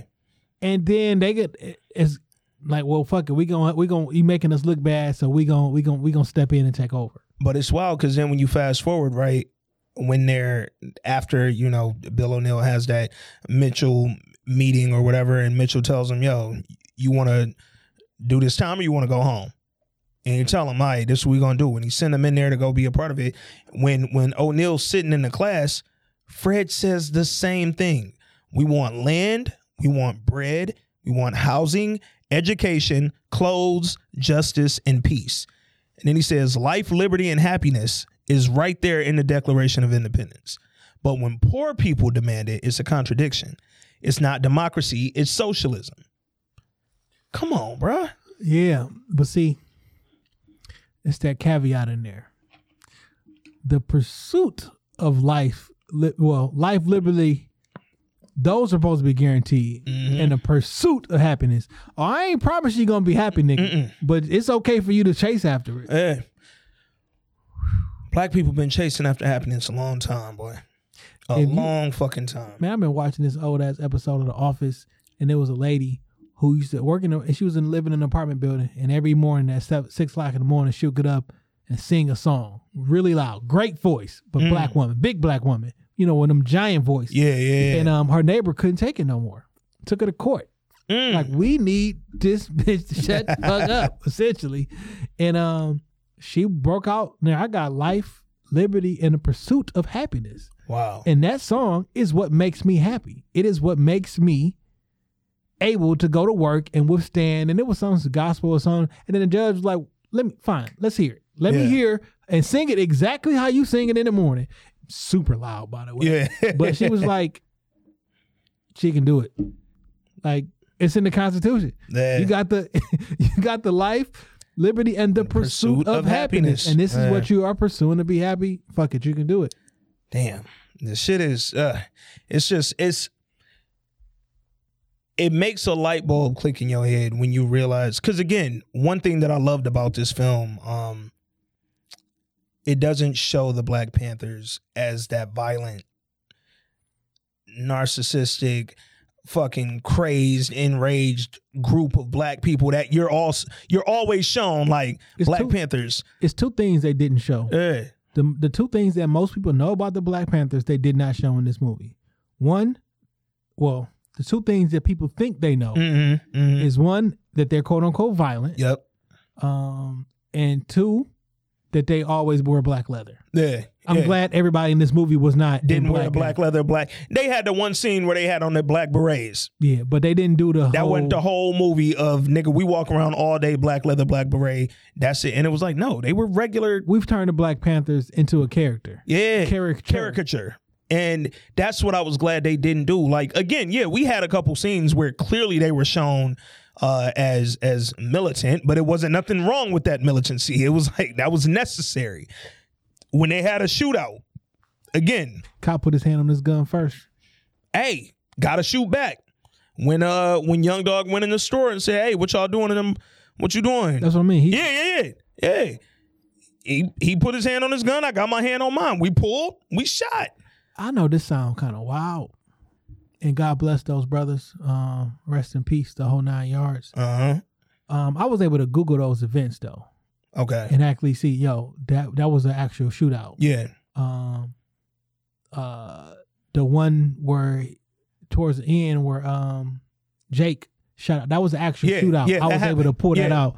The shootout at the actual Black Panthers headquarters. At the headquarters. Yep. that was an actual shootout, and I I enjoyed that because I can actually go back and look at something that was real. Mm-hmm. Because I hear stories about oh Malcolm Martin and this and that, and I can't necessarily always go back to something and search And it search and it. like, Yeah. oh niggas was niggas wasn't for play play, Yeah. and at least in this Chicago version of the Black Panthers, everybody wasn't for play play. Nah. You you come at us, we firing. Yeah, we not always firing back either. Like we firing, dog. Yeah. Um, but to your point, uh, the the one when when Jake got into that shootout, that was so.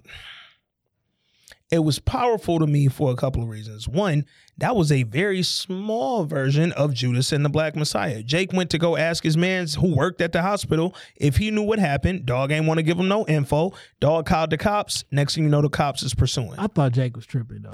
Jake Like, was nigga, going. I'm a janitor. I thought he was definitely tripping for thinking his man might know something. Yeah, but your man, this is where you lie Yeah. and say, "I'm gonna try to see what I can find out." Yeah. You don't call the cops and turn in this man or send them out to this man who you know. Nigga show up at your crib with a gun.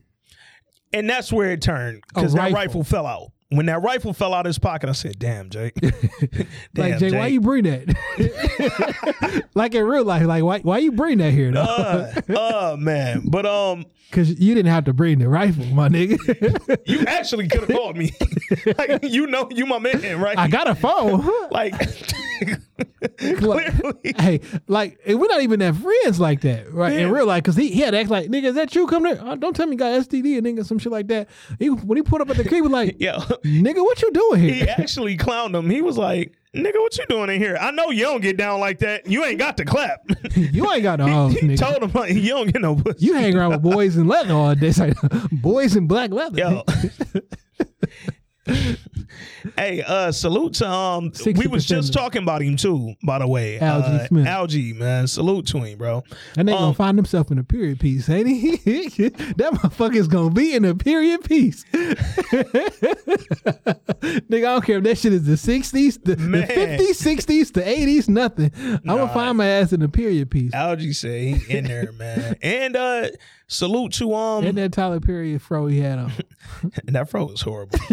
Salute to uh to to Young Dog who his man who he was trying to figure out what happened to him. Uh That is a weird nigga, dog. he's weird, but you know he reminds me of Lakeith, where it's like you so strange, but I think you're a really good actor. He you just actually walks like that. you're unorthodox as fuck.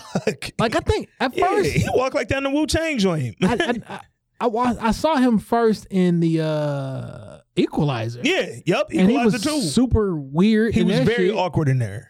I thought that was Ashton just. Sanders, that's his name. I just thought that was the role. yeah. No. And his voice sound like he's 72 years old. And then I seen some wild pictures, some wild GQ Yeah, yeah, pictures of yeah. him like I I seen dog um doing some because he's also a very he's skinny. He's small guy. Like but everything So he was wearing some wild he's, shit. he's always on some yeah, he's he's a very again unorthodox actor. But I like. I feel like he got a presence on the screen, one hundred percent. and it's like dope every time. Everything I've seen him in, I've enjoyed except that photo shoot. Uh, that photo shoot was wild. I heard he was in he was in one of them other movies.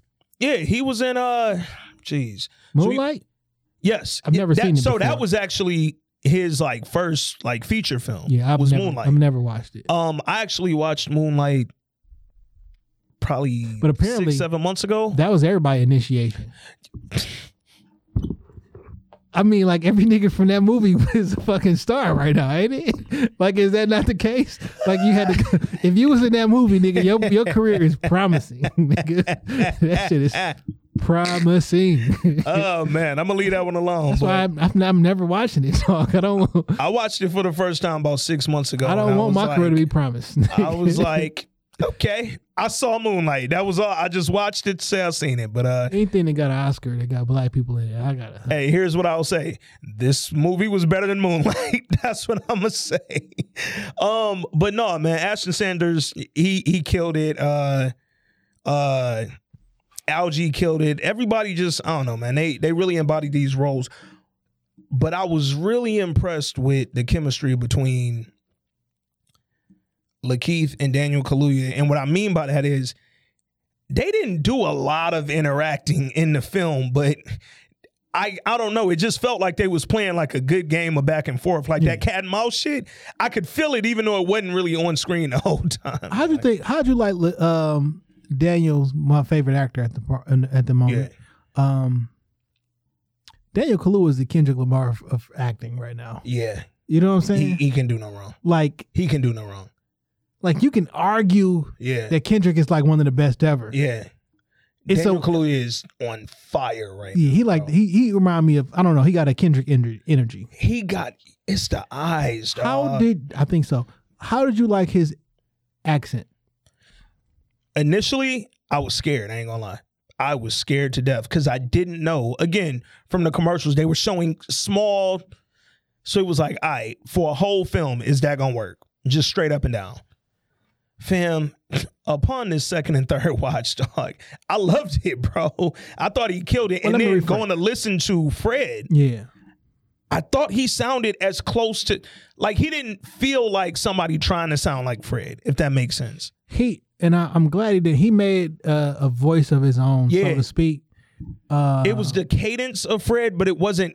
I- I'm trying to sound like Fred. because Fred got a little speech impediment, not impediment. Yeah, the- but just a, it's something there. it's something, it's there. something there. He's clear. Yeah. it's there, but he got It's powerful, yeah, but it's something there. It's a little tweak. yeah, and like I kind of felt like uh Daniels had like a, a bit of a southern twang Yeah. to it, Yeah. a, a little bit. Which People hey, say in Chicago, Chicago, you got they sound southern.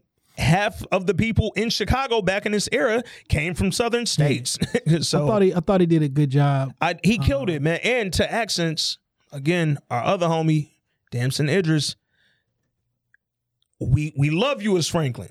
Love it's it's no question about it. You killed it, and you did great in the Netflix movie. We was fans, but seeing And you what, did good in the um Jordan Peele Twilight Zone facts because he didn't have a Franklin twig twang and on that his voice at all. that. You're you're right about that. But looking at what Daniel's done, and looking at All American and seeing how literally non UK he sounds at all, I need Damson to go work yo, on that. yo, work on that. Yo, I'm glad I forgot. Yo. I forgot to bring this shit up. What was that? Listen, I'm gonna tell y'all this. This is not a thing. Okay. Okay. I want y'all to stop saying this because this is not a thing in real life. The notion that a British actor can't play a, a, a black American story Yeah. or that this should be reserved for black American stories. Why? You know who they sound like? They sound like the people who they were mad at back in the day when they said all the rappers is getting all the the acting story. You remember when folks was mad like Ice Cube keep getting all these movies and Ice Cube and Ice T and all and folks were mad. Samuel L. Jackson was one of the main people like Some yeah, some of them niggas should have been in them roles. Yo, and that's a fact. but they sound just as out of touch as the people who said that. this don't make sense. So are you are you are you gonna try to tell me that um who was in Philadelphia? Was that Tom Hanks? Yes. Tom Hanks couldn't play an AIDS patient because he don't got Because AIDS. he didn't have edge. Should that should that role be uh used on somebody who is actually an actor and has AIDS? Man, Denzel was his lawyer, but Denzel ain't a lawyer in real life. He can't play a lawyer. He don't know what lawyers go through. Oh, you you want to play a cop? How you gonna play a cop? Why don't you get an actor that was a cop? Because you Man. don't know what the cop like, nigga. It's acting. Everybody on this motherfucker is playing like somebody else. It's Literally. the point. and 90% of this shit they're playing fake people this was a real person and because this was a real person they consulted other real people who were around so like Where he don't this- need your approval to go play this man What? dog. where does this notion come from? What? What is the correlation between an actor playing a role and someone living it? Nigga, if you if you was uh, I'm, I'm a black American from Beverly Hills, should I be able to play a gangster movie? but check this out most of the people who've told me they never even heard of Fred Hampton prior to this movie coming out or prior to the uh, marketing for this movie are all black Americans.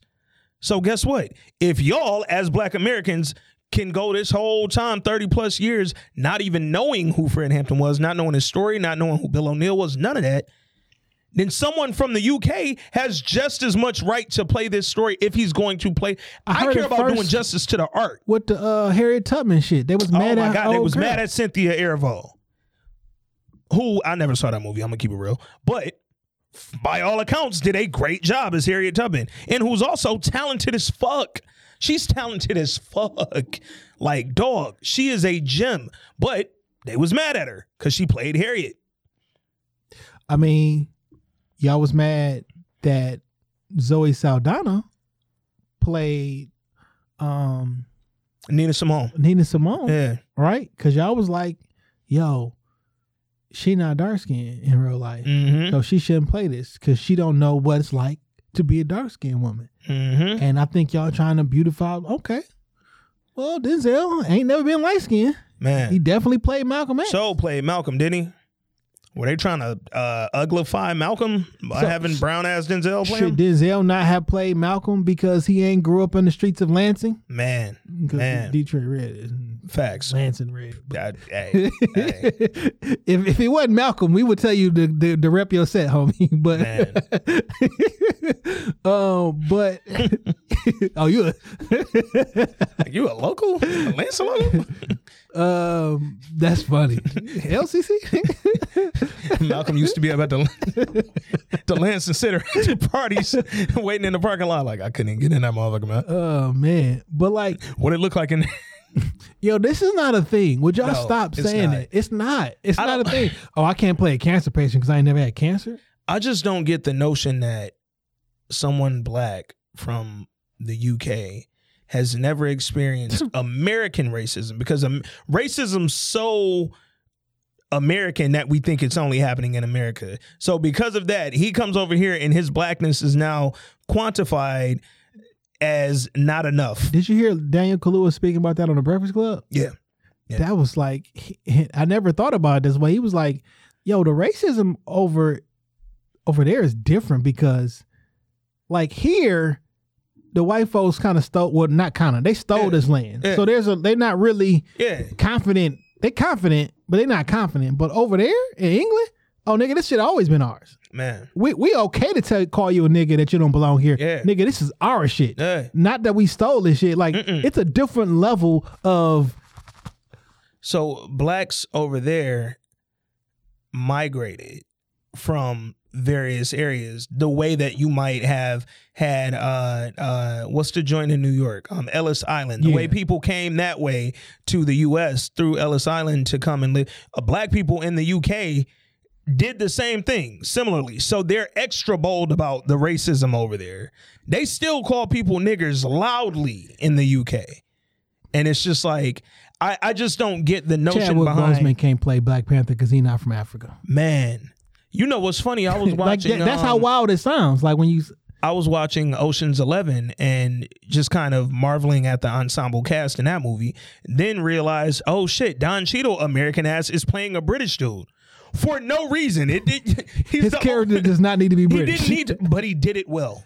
And here's the thing, man. I'm a fan of the art. If the art is done well, I'm not gonna tell the artist who he needed to do it with, dog. That's not my place. That's not my place. And I don't really understand the arrogance behind some of us to be like, Daniel Kaluuya parents are from Nigeria. Fam, don't get don't, don't I'm blacker than fam. I'm blacker and blacker than you. And again, to the point we always make about Daniel Kaluuya and about Chadwick Boseman, fam, look at the roles he's taken on.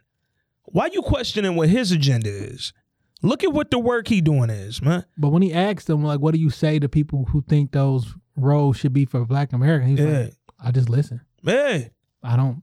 he ain't arguing. I just listen. I can't. Yeah. That's like me saying when when a woman is saying how she feels in a workplace. What's your role? My role is just to listen. Man, when a man is explaining how um, it is when he's getting stopped by the police as a black man, if you're not a black man, your role is to just listen. just shut up. It's not to say you right or wrong or to validate or invalidate someone's feelings.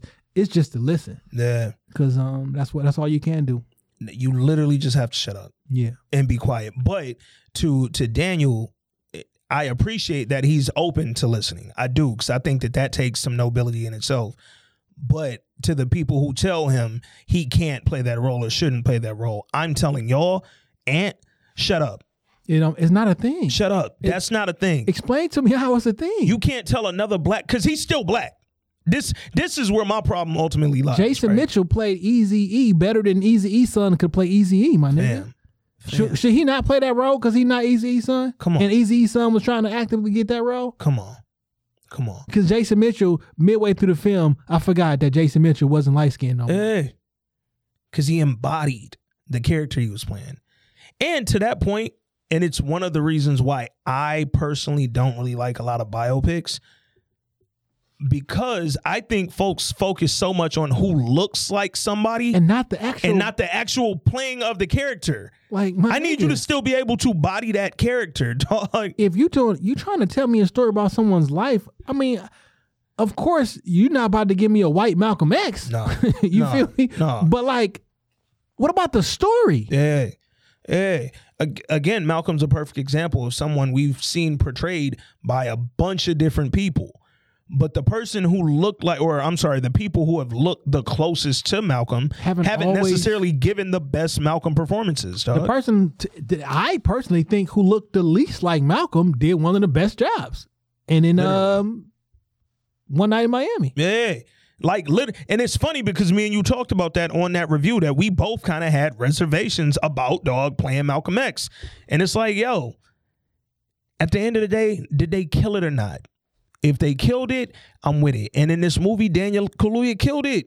There's nothing else to discuss. He killed it. So I don't really get the uh the argument, man. But let's get back to the movie here. So ultimately, man, the film was about what Jay said earlier. It was two sides being shown to this movie. We were seeing Bill O'Neal infiltrate the Panthers organization. We were seeing him, you know, turn into whoever he became in the organization. But we were also seeing the organization itself. We were seeing the free lunch programs. We were seeing the classes being taught. We were seeing Fred go to schools and go to different areas and give these speeches that were, they would call it rebel rousing, but I would call it motivating people to join the movement and be active in civil rights and community. Like that's what it was. I'm not rebel rousing because I'm telling people like, yo, come be a part of this revolution. No, I'm I, I, no, I'm rebel rousing because I want you to rebel against this system. Nah, not when the system bullshitting. I'm not. No, y'all Well, niggas is the rebel rouse. No, what I'm saying Yeah. is, yeah, I'm rebel rousing, Yeah. and that's a good thing. Yeah, that's that's. oh, we saying the same Yeah. shit. Because Like, what I'm it. doing ain't. Yeah, for sure. I want you to. I'm I'm rebel rousing because I want them to rebel, and I want them to rebel against this racist, fucked up, crooked ass system. So we Yes. see him, and then we also see again. I love that they showed Chairman Fred trying to join forces with the gangs in the neighborhood because what it did was also kind of go back to what me and you have spoken about. I don't remember when, but I know we mentioned it before on the pod. So many gangs, black gangs, were started exactly for what the Panthers were doing, dog. Because guess what happened? Community organizations, bro. but you know what happened? That devil that was running the FBI Mm. murdered all of the Black Panthers they can he can get their hands on, put some the rest of them in prison, and then gave crack to the moms that were Mhm. left Mm-hmm. to destroy the next generation. Mm-hmm. I erased the Black Panthers in the seventies and then slid in crack in the eighties. Yeah. And then- guess who I didn't erase? The gangs. I took some of the leadership to make them a little weaker. Took all the leaders out of the in speaking in Chicago specifically. Yeah. I've heard Chicago. I heard conversations with people of in positions of power talk. Mm-hmm. Nigga, they arrested and put all the leaders of all these these gangs in jail, and then Yeah. they, they was run by the youth. Yeah. And now they just And then when you drop crack in there, oh, guess what this crack is gonna do? It's gonna give y'all money for resources. Guess what them resources do? They make you more powerful. But guess what they also do? They put you at war with the rival gang. Because again, even when uh when they were talking to the Crown's leader, and he was saying like, "Yo, y'all know where y'all are? like this Crown's territory." That's what the gang started doing. It became territorial, nigga. You can't be over here doing whatever your thing is. Whether your thing is selling drugs, whether your thing is giving free breakfast, nigga. And I like how Dog told him, nigga, the Crowns done fed more babies than General Mills. Cause we not out here just gang banging. nigga, dog. we didn't we protect we protected Dr. King, and then them crackers hit him in the Nigga head. said they got hit in his head though. the fuck, nigga? but I, I loved the back and forth because But he was like, but, but what if you can feed Mo? we so different, but we so the same. And that was aggression being met by Mm-hmm. non. I'm not opposing you, my brother. Yeah. I want to tell the big man I want to meet. That's it. That's it. I just want to sit down and talk to him. And I love that they showed that, dog. Because again, the depiction that we get of Panthers, the depiction we get of these gangs in Chicago, it's all violence all the time, bro. Bill. Man, had that- that niggas waving a pool stick and shit. But what uh. was what was crazy about that scene, though, even though he was, you know, doing it in protection of Fred Hampton, he was really scared because oh shit, this that same bar I got locked out of at the beginning of this episode. They might see you see it every time they met. He got his head down. He ain't making eye contact. Because if they recognize me, I'm good as dead. I'd have just stayed in the car. Man. And Dog recognized him. Both times, both meetings. He he seen him that first time. He ain't say nothing. When they met up with the leader of the Crowns, complacent. Like, where's this nigga from? hey, No, no. then he jumped out like, "Hey, you that nigga?" and he got smacked up. Niggas, he put that badge. How Lone Ranger? Whatever the fuck he called that nigga. Dog. Dick Tracy. Dick Call nigga Tracy, Dick yeah. Tracy. I laughed too when uh, nigga socked the shit out of him before he can get that shit out. nah, who called that nigga Eliot Ness? Somebody called that. yeah. oh, oh, when he was at the bar later and shit, Yeah. he was like, "I used to work for the FBI." All right. she said, "All Elliot right, Ness." well, I'm about to go to the bathroom, Eliot Ness. So watch What's my funny? Uh, I watched um, Fred Hampton's lady. Um, she was actually explaining her in real life. yeah, like, yo, we couldn't talk out of turn. Akua Njeri. Yeah. Yeah, Um, I think her last name. What was her uh, her before? Something I- Johnson. Deborah. Deborah Johnson. Yep. Uh, we related. You feel me? facts, facts. Um, we could be. my dad. Anyway, uh, I don't know my dad's side of the family like that. I just found out I had a new uncle and shit that I never even heard of. You know, you know what's so funny is the, I you, don't know. My dad's side of the family is the funniest. not all of them. Like only a bit. Like Uh. you know more of your mama family. Uh, all the time. It's that's always that way. thing. I don't know why that's a thing. You can find you can trace your mama family all the way back, your dad family. Like yo, we we know about twenty five percent of y'all niggas. Anyway, even when you're from like because this ain't just a single parent household No. this is a two Yes. parent household thing One hundred percent. And my and my dad grew up with well to my to my to my dad's mom passed when he was thirteen. He grew up in a two family house. Like so, that's funny man uh, I don't know. anyway so all right But she was like she was um the discipline was still there. yeah And yeah uh, they didn't talk out of turn. And I think they used that inside of the yeah to get that across.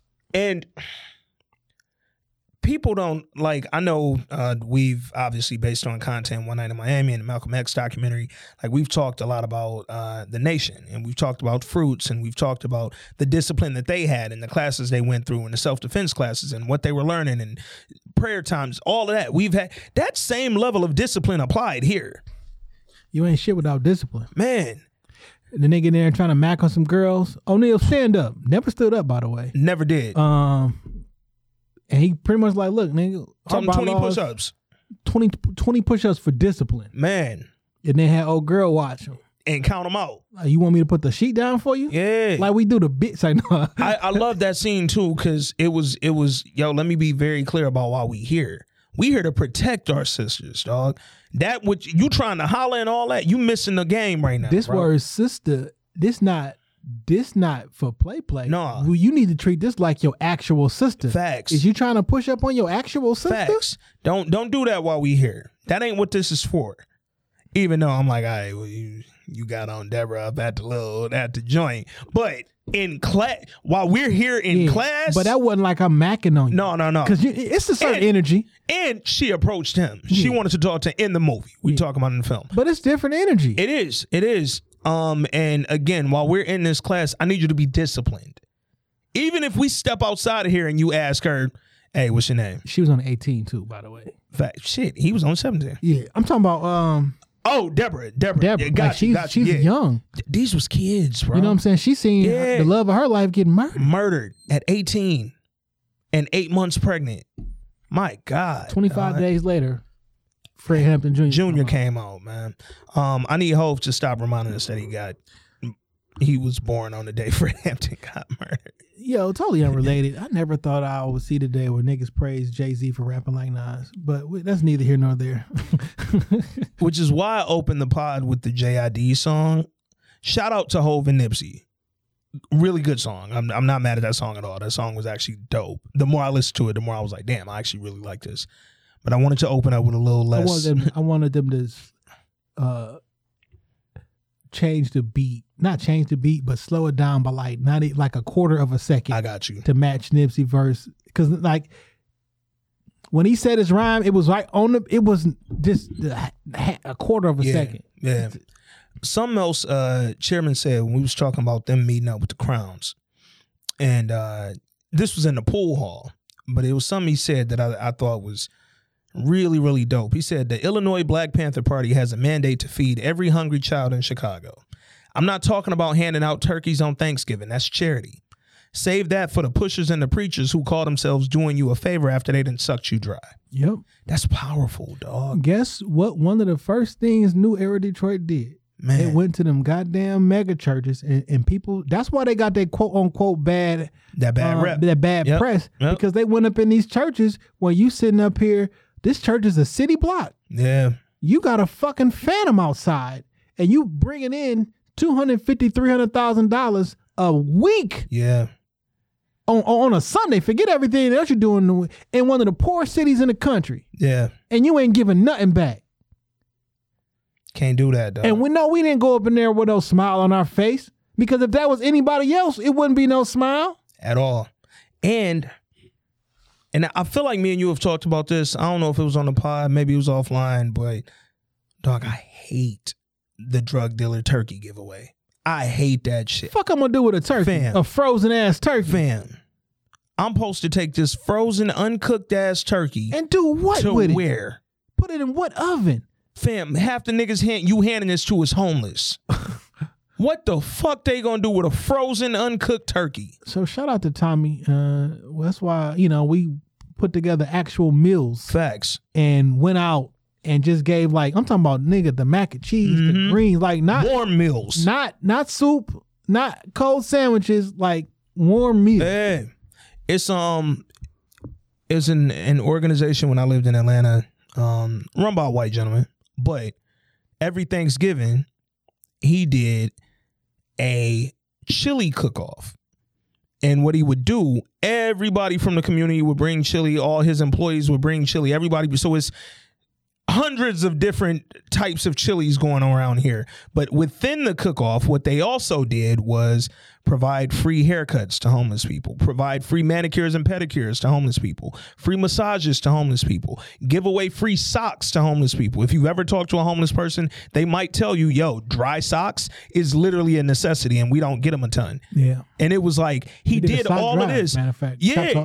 He he did all of this under the guise of a chili cook off. And it was like this is so dope. And I, I volunteered at that event several times. And when I was there, I talked to so many of the people who were there to receive things. And they was like, dog, people don't know how helpful this shit is. And I'm thinking, like, damn, if he handed out turkeys to people with no oven, You know would they really need been this down shit? to the NWO, um, Mm. And just the, the the the Tumaini warming center Yeah. taking down. Uh, last year we did like a um, a coat drive, Yeah. and, and and all the children's clothes and socks. Man, it don't take a lot of money, but we took down. It was just me and one other Yeah. person, and we was down there the whole time. it don't take the- a lot at all. Dog, it was so much stuff that we took down there. It- Fam. it, don't take that much money, man. I cleaned out my closet, just getting rid of coats, sweatsuits, sweatshirts, hoodies, pretty much weather stuff. Like for for this inclement weather we're experiencing here in Michigan right now, where it's freezing temps and we about to get inches of snow. All I did was put that shit in a bunch of different trash bags and leave them on corners downtown Detroit. I ain't do that I shit don't know for if you seen nothing else. my man was doing this shit this year, or mm-hmm. I guess technically last year. If you was downtown and you saw a coat on a tree, yeah, I saw that on the news. man, he Man. just took coats, put them on a tree, So zip them up, put them on a tree, and if you need it, Hey. take it. So literally, my inspiration for doing what I did, just leaving them on the corner. So I'm downtown a lot. I work downtown. Shorty live downtown. I'm downtown a lot. I see people ask. I'm not going to assumptively call people homeless, but I see people out asking for money, asking for food on the same corners downtown every time I'm down there. So my thoughts were, yo, let me just leave some stuff here. Cause I know at some point today somebody gonna be on this corner. And when they come here, they might need this coat. When they come here, they might need this dry sweatsuit. They might need these boots. They might need this hat, these gloves, these scarves. I was putting whatever I had in the closet that I don't wear no more into these bags and just leaving them around downtown. And I still got a few bags at the crib. I also had a few people, like I posted about doing it on Facebook, had a few people donate some stuff to me. And it was like, yo, I'm not doing this for nothing. But again, I'm not looking to give charity to people who I in fucking to communities out in terrorize. And that's what a lot of drug dealers or or as Fred said, pushers and preachers do. They want to give you charity after they done terrorized and sucked you dry and stole all your money and took all your resources. Now, hey, here go a turkey. That shit was in the movie for a specific reason. Yeah. Ain't And nothing. hope, in, ain't nothing. folks caught it. Ain't no word in this movie that's not supposed to be there. Facts, facts. It was a very well written movie too, and I know a lot of shit was quotes, but a lot of this shit was the script, and this script was well written, dog. Um, let's fast forward. Whoa, whoa. Let's talk about when Fred got locked. So they arrested Fred for some bullshit. Cause they after Hoover, Yeah, um, started. uh So look, one, Shaka King, right? mm-hmm. he said uh, they had a bunch of different drafts of this movie, whatever, Yeah. and how different ways they want to start it. They was initially going to start off with J. Edgar Hoover speaking, Mm. but they didn't want him to, to start the movie off. yeah, yeah. The Panthers needed to start the movie off Um, so their own voice had to tell a story first before anybody told. Because if you start the movie Yeah. off, yo, these guys are bad. They're, that that that paints it a certain Yeah. way. Um, but And he af- started it with Bobby Seale and then went into J. Yeah. Edgar Hoover. Facts. but he he said, uh, yo, essentially make something up. Get this Yeah. nigga, get this nigga off the street. Make something up. Yeah. Uh, Allegedly stole seventy dollars worth of ice cream. on. my nigga, wh- what? Come on now. But What if he- again, hey, what, what if he took the ice cream? if he took it for the kids, I don't give a fuck. But like, yo, But we took it for the party. Literally for the party. the Black like Panther I party. still wouldn't give a fuck. Like, like whether they took the ice cream, but five years, no, nigga, we having an actual Black Panther party and we got ice cream down and we eating white ice cream. Nigga. it's vanilla ice cream. We still we stealing all the crackers ice cream. man. But um, when when they got him, it was what me and you were just talking about. Like now we're removing the leadership, and once we remove the leadership, now it becomes easier to infiltrate. It becomes easier to do all the nefarious shit that we plan on doing, dog. And one of the things they basically after they got him off the street, nigga Mitchell tapped Bill O'Neal like, nigga, turn up. Like now it's time. Now I really need you to fucking move up in these ranks, right? Get your shit. And that's when he becomes head of security. They already pressed him on reputation after the meeting with the gang. Hey, nigga, who is you? What was you? You the you the Fed? Dog called you out back there. He called you the feds. He like they like nigga, who gave you this car? He like I stole it. And they like all right, hot wired then. By the grace he was able to. I'm like, I know how this should end, but please shoot this nigga, Man, man. like, please shoot this nigga. Hey, have you ever hot wired a car? I have not.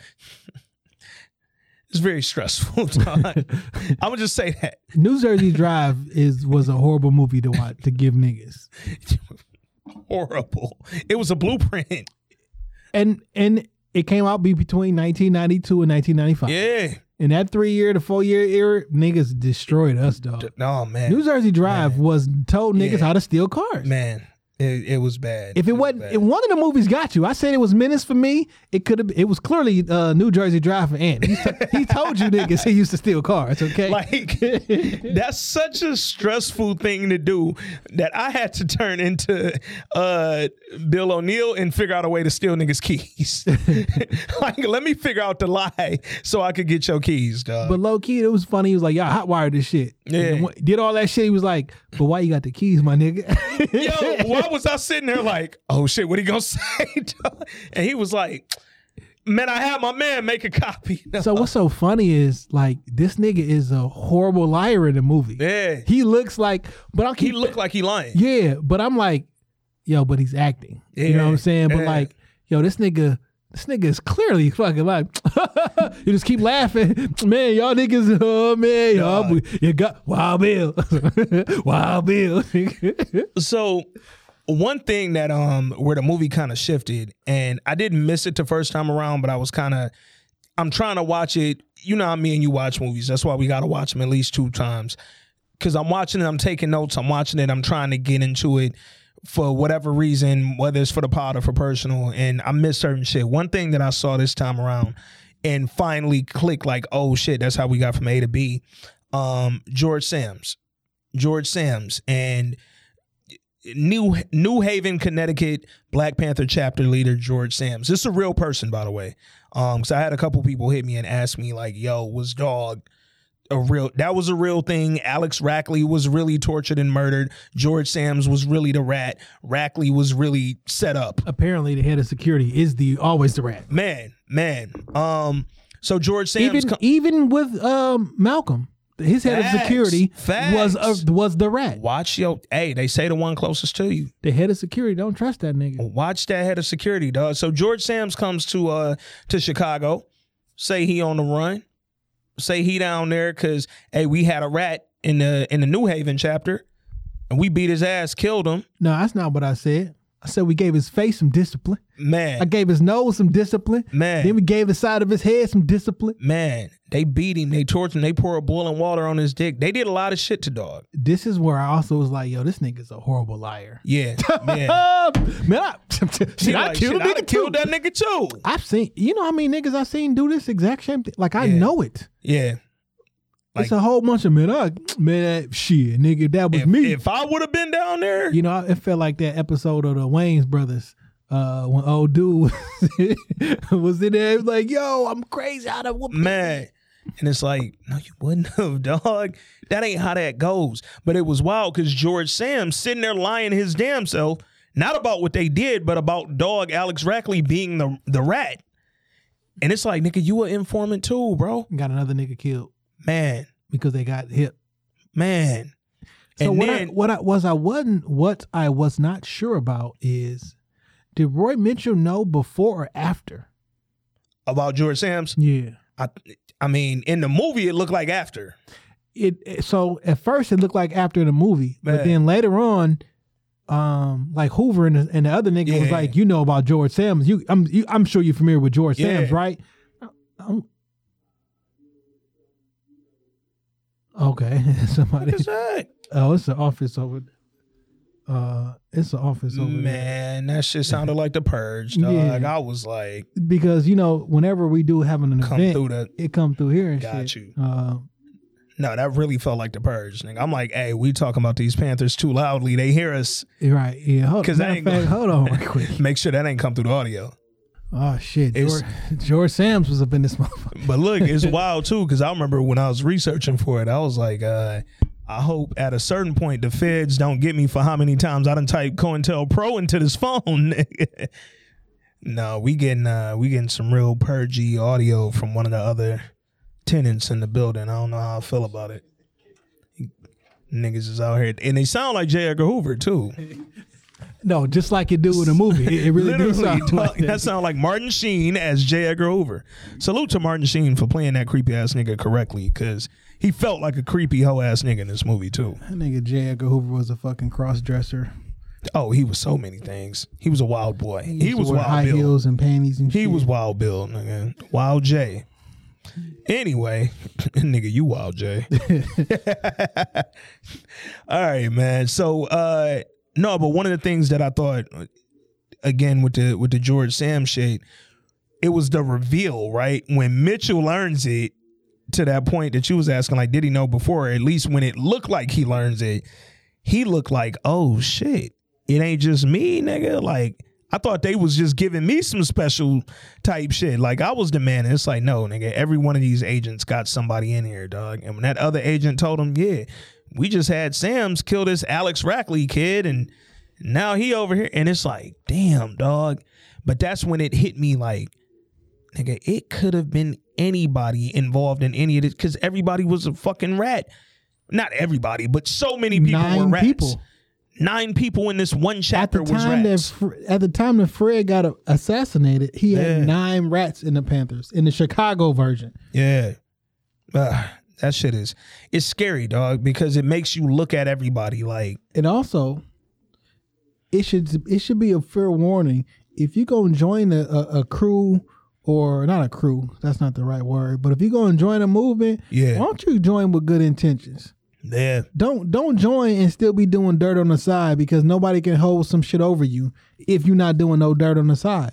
Niggas didn't hold nothing over Fred Hampton's head because he wasn't doing nothing on the side. Mm-hmm. You had to go get somebody else, compromise them, and then use them to get to mm-hmm. him. S- Just don't do. Can you be a regular human being? But that's again, man, survival tactics. That's motherfuckers that tell you what they would do if they were in a similar position as Bill O'Neal, right? But these the same motherfuckers. Fam, the feds ain't never approached you and told you about doing no fed time. So to sit here and tell me what you would or wouldn't do at 17, I know what I wouldn't have been doing though. Is is, is stealing niggas' cars and, and impersonating the uh, FBI. I wouldn't have been impersonating You know what I'm saying? And that's but that's the part we never want to say what we wouldn't be doing, because right? everybody always, well, the cops did this. Yeah, after you did something wrong. All that shit was a response. It was a reaction. If you don't put yourself in that fucked up position, Because again, they ain't had shit on Fred. They had to make up some shit to even get Fred. Yeah. But once he went behind, Bill O'Neal rises up in the in the organization. He starts to make friends. He starts to become useful, right? He knows how to do these alarms. When the when the uh, headquarters got burned down, he knows how to uh, rebuild the headquarters. Like we putting up drywall and we and I watched that too. yeah. Um, the real version of that. Yeah, I heard when- people talking about the real version. That I've he heard like, that that was the feds. That's what I heard. I heard the feds had a, a big part in actually helping them, like not helping the Panthers, but like giving them resources to rebuild. Well, no, the the entire neighborhood actually came Came out okay, And, um, okay, The the entire neighborhood now, the people from the quote unquote neighborhood could have been some of the The- yeah, maybe I, maybe I put a bug inside the drywall while I'm I'm you know what I'm saying Mm. yeah. I'm doing it. On, there's a it's a spy thing that's on Netflix. Yeah. right now. Um, that's a thing. okay, Like America, we built a building for different countries. yeah, and literally bugged the poles and the stuff inside of the building before the building was going up just for to do shit like So that. we gonna hear this shit. Yeah. we gonna hear this shit. But that's the thing. And So when we talk about COINTELPRO, the counterintelligence program, they're getting this intelligence various ways. It ain't just coming from rats. It ain't just coming from informants. It's illegal wiretaps. It's searches and seizures uh, and stealing and all kinds of shit. um Ms. Johnson, she was even saying that uh Deborah Johnson, it was like, Yeah. look, we came into this knowing that our phones will be tapped, Mm-hmm. that will probably be followed, police will pull us over and everything like that. We didn't expect us to be infiltrated by we didn't we didn't expect that. Yeah, Kwame didn't expect. I didn't know that there was text messages that was late. We Yeah. didn't texting was new. yeah, I didn't know there was a log of that shit yeah. in the in the every single message I've ever fucking typed up ever. Yeah, now in today's date. You know damn well that that shit is somewhere. yeah, I think we should think about that more. Oh man. you know what I'm saying? Man, But no. What we're a- gonna do is get defensive and tell you we uh to Well, stop policing people. Well, technically, if you use iMessage, then you 128 megabit encrypted, and there's not a, a file. Man. but that's neither here nor but there. even even to to just the phones in general, not just with text messages, but the shit that we post and the shit we put online and the shit that we put out into the universe. Like you may very well be able to keep your text, It's a scam. but boy, guess what you don't control? Guess what you can't control? We don't The need. internet. You can't control an app. We don't need counterintelligence. Now you tell us all the information. Yeah. No, it's it's uh You tell me where you're at. Your location is enabled. it's fucking uh I know who you talk to. we not getting counterintelligence because we're getting fucking first person intelligence. You're telling me all the shit I need to know. I know everybody you've been friends with since you were in elementary school. Man, man, and guess what? All y'all do is talk about it all the time on the internet and live. since I know where all of your friends, I know who all of your friends, I know where you be at, yeah, and I know who all of your friends, and I know who all your friends be at. So if I'm ever looking for you, I, I know every place you're gonna possibly go. yeah. Let's talk about um Fred linking with the Young Patriots and the Young Lords and and developing the Rainbow Coalition. Um, that scene because that was right before he got arrested in the film. That scene where he goes to speak with the Young Patriots. I felt like they kind of, and again, it's a film. We're not gonna get everything in detail. I get it, but I felt like the conversation after the funeral of the Young Lords leader that got killed or member that got killed, and then when they sort of had the Young Lords talk for like a minute, That was a that was a time jump. yeah, they jumped, and I, I felt like the scene with the Young Patriots was a little more like they told me. You know what I'm saying? Like we kind of we saw that conversation, but the convo they had was deep, man. When the Panthers walked in there, off top, you see this big ass Confederate flag on the back wall. So listen, unpopular, popular, unpopular. I don't know. You know how some white folks be like, when we see that flag, we don't see racism. Southern we see our heritage. heritage. Yeah, I believe some of them. I'm from Alabama. I I I 100 percent believe Yeah. some of them Um, different things have different meanings to, different, people. Facts. Um, that doesn't mean that it doesn't. It's not offensive Yeah. to me. But that if you like that flag, the same one that we watched on Dukes Hazzard for fucking years Yeah. and no one Yeah. cared. Um, it don't it seem like they would have shit. They should have cared when Duke Hazzard was on. Because that was more closely to. No, like- niggas wanted to hop in the front seat of they fucking whip. But like that was like in the seventies, right Yeah. after the civil Yeah. rights. Though it seemed like that would have been more of a bigger thing. But anyway, um, we got more in common with poor white people than than you might be led to believe, bro. Um, again, being from down south, my entire family on both sides from down south, literally top to bottom. Every single person is from Birmingham, Alabama, or neighboring cities. The Confederate flag, for what it represents to a lot of black people, that's where it's problematic for me. But as far as when I see it, how I respond to it, depends on the person, dog. I'm gonna just keep it real because I know some. I didn't. I didn't. I never. I. I. I did not always have a negative feeling. Yeah. With the Confederate flag because I didn't know what it was. Yeah. When Dukes of Hazzard was on, I had no idea. I thought it was a fucking. I don't. It never crossed my mind Yeah. to ever care Like, about it it. bothers me more when I see Michigan born, Michigan raised ass people, white folks with a Confederate flag in their window or on their car or on their You're not from the South. Because it's like, fam, what is your Southern heritage? I don't get it.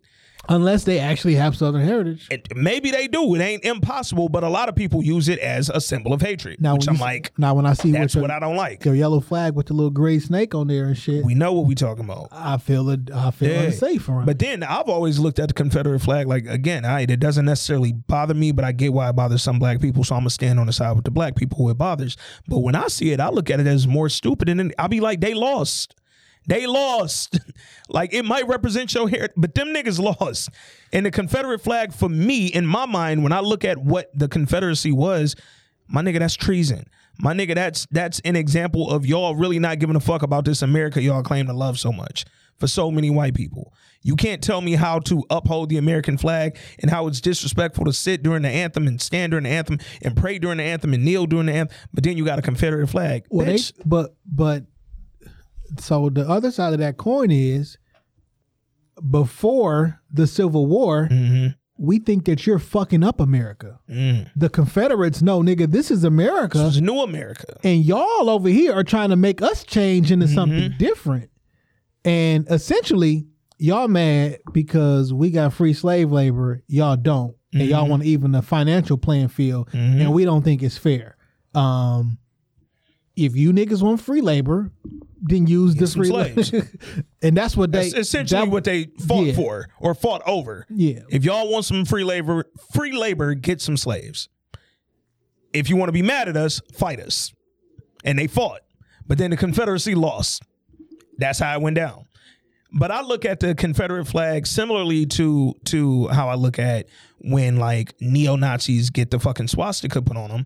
I look at it the same. They lost. like that's what I never understood. Like I get what it might represent. I get that it might represent something you believe in, but they lost. You want to be a loser? You a loser ass nigga? Like, come on, bro. You a loser ass white nigga?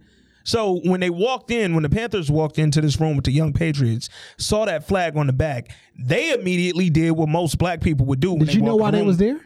I had no clue what this scene was Yeah. going to represent. I, I literally didn't know, which is again why I thought that this scene was more effective than when they introduced the Young Lords because it was like, oh, y'all kind of walked me into some shit. I don't really know what I'm looking at right now. And I also didn't know that these were the Young Patriots. I didn't know that this was what it became. Um, and when they went in there, all the Panthers responded to that flag how most black people will respond when they see a full room full of white people with that flag. Low on the back. hanging fruit. Woo. And then the white folks responded back. Yeah. What you talking about? This my heritage. And Yeah. da, da, da. And then dogs, I like dog that stepped out and was My like, parents were sharecroppers. fam, I grew Overseas. up poor. I grew up poor. Cause that's the thing, dog. Like, So, man, so white people, just because you was poor, don't mean you black. Like the, the the black struggle is not only poor, but some white people who think they grew since because they grew up out of poverty, they feel that we're on the same page. No, nigga, that's mm-hmm. a part of our struggle. The other is you want to kill me. yeah, yeah, Uh, that's there- the other there- part. There is no blending in. You won't even allow me to survive on my own. Like it's not the same. Yeah. It's similar. That's why I say we have more in common than, with Than poor think, white yeah. people than you have with a lot. But nigga, we not the same. no, our struggle will never be the same. That's just it's, it's no way around it. it's no way around it. But I love that they showed that scene with the young Patriots. I wish they would have again developed it a little bit more. I thought it was cool, man. But that, I, I uh, love the scene though. and uh, how he got out and he basically was like, "Now, what if the overseers and the slaves would have both joined up and killed the masters?" Ooh, And he started getting up talking about we wouldn't be in this ghetto here, nigga. I'm not talking about the the the metaphorical ghetto. Yeah, no, nigga, this dusty ass building. I just had a fucking argument with a rat in the parking lot for a parking space. This actual building, we wouldn't be here. yeah, yeah. What is your? And then he got to like, if your house is on fire, what's your religion? Man, man. Water and escape. That's it. We we can we can worry about everything else later. Let's get out this burning house first. That's it. Because once you and your and your significant other could be having a knockdown, drag out uh Malcolm Marie fight and that bitch get on fire, you motherfuckers is happy as fuck y'all got out. Yeah, And all that arguing and shit don't matter. We can pick the argument up later. Water and escape. that's it. And y'all gonna hug got. each other. You okay? I'm all right. I made it. Boom, boom, boom. We can figure out the details and everything else. Can we get out this burning motherfucking house first? man. Then uh after Fred gets arrested for stealing the ice cream, membership is impacted, right? Um shit, Bill O'Neal reports back like, yo, nigga, uh we getting less members, we getting less donations, like Like it, this could have had to be no longer than seven months. man, again, Fred joined in 67.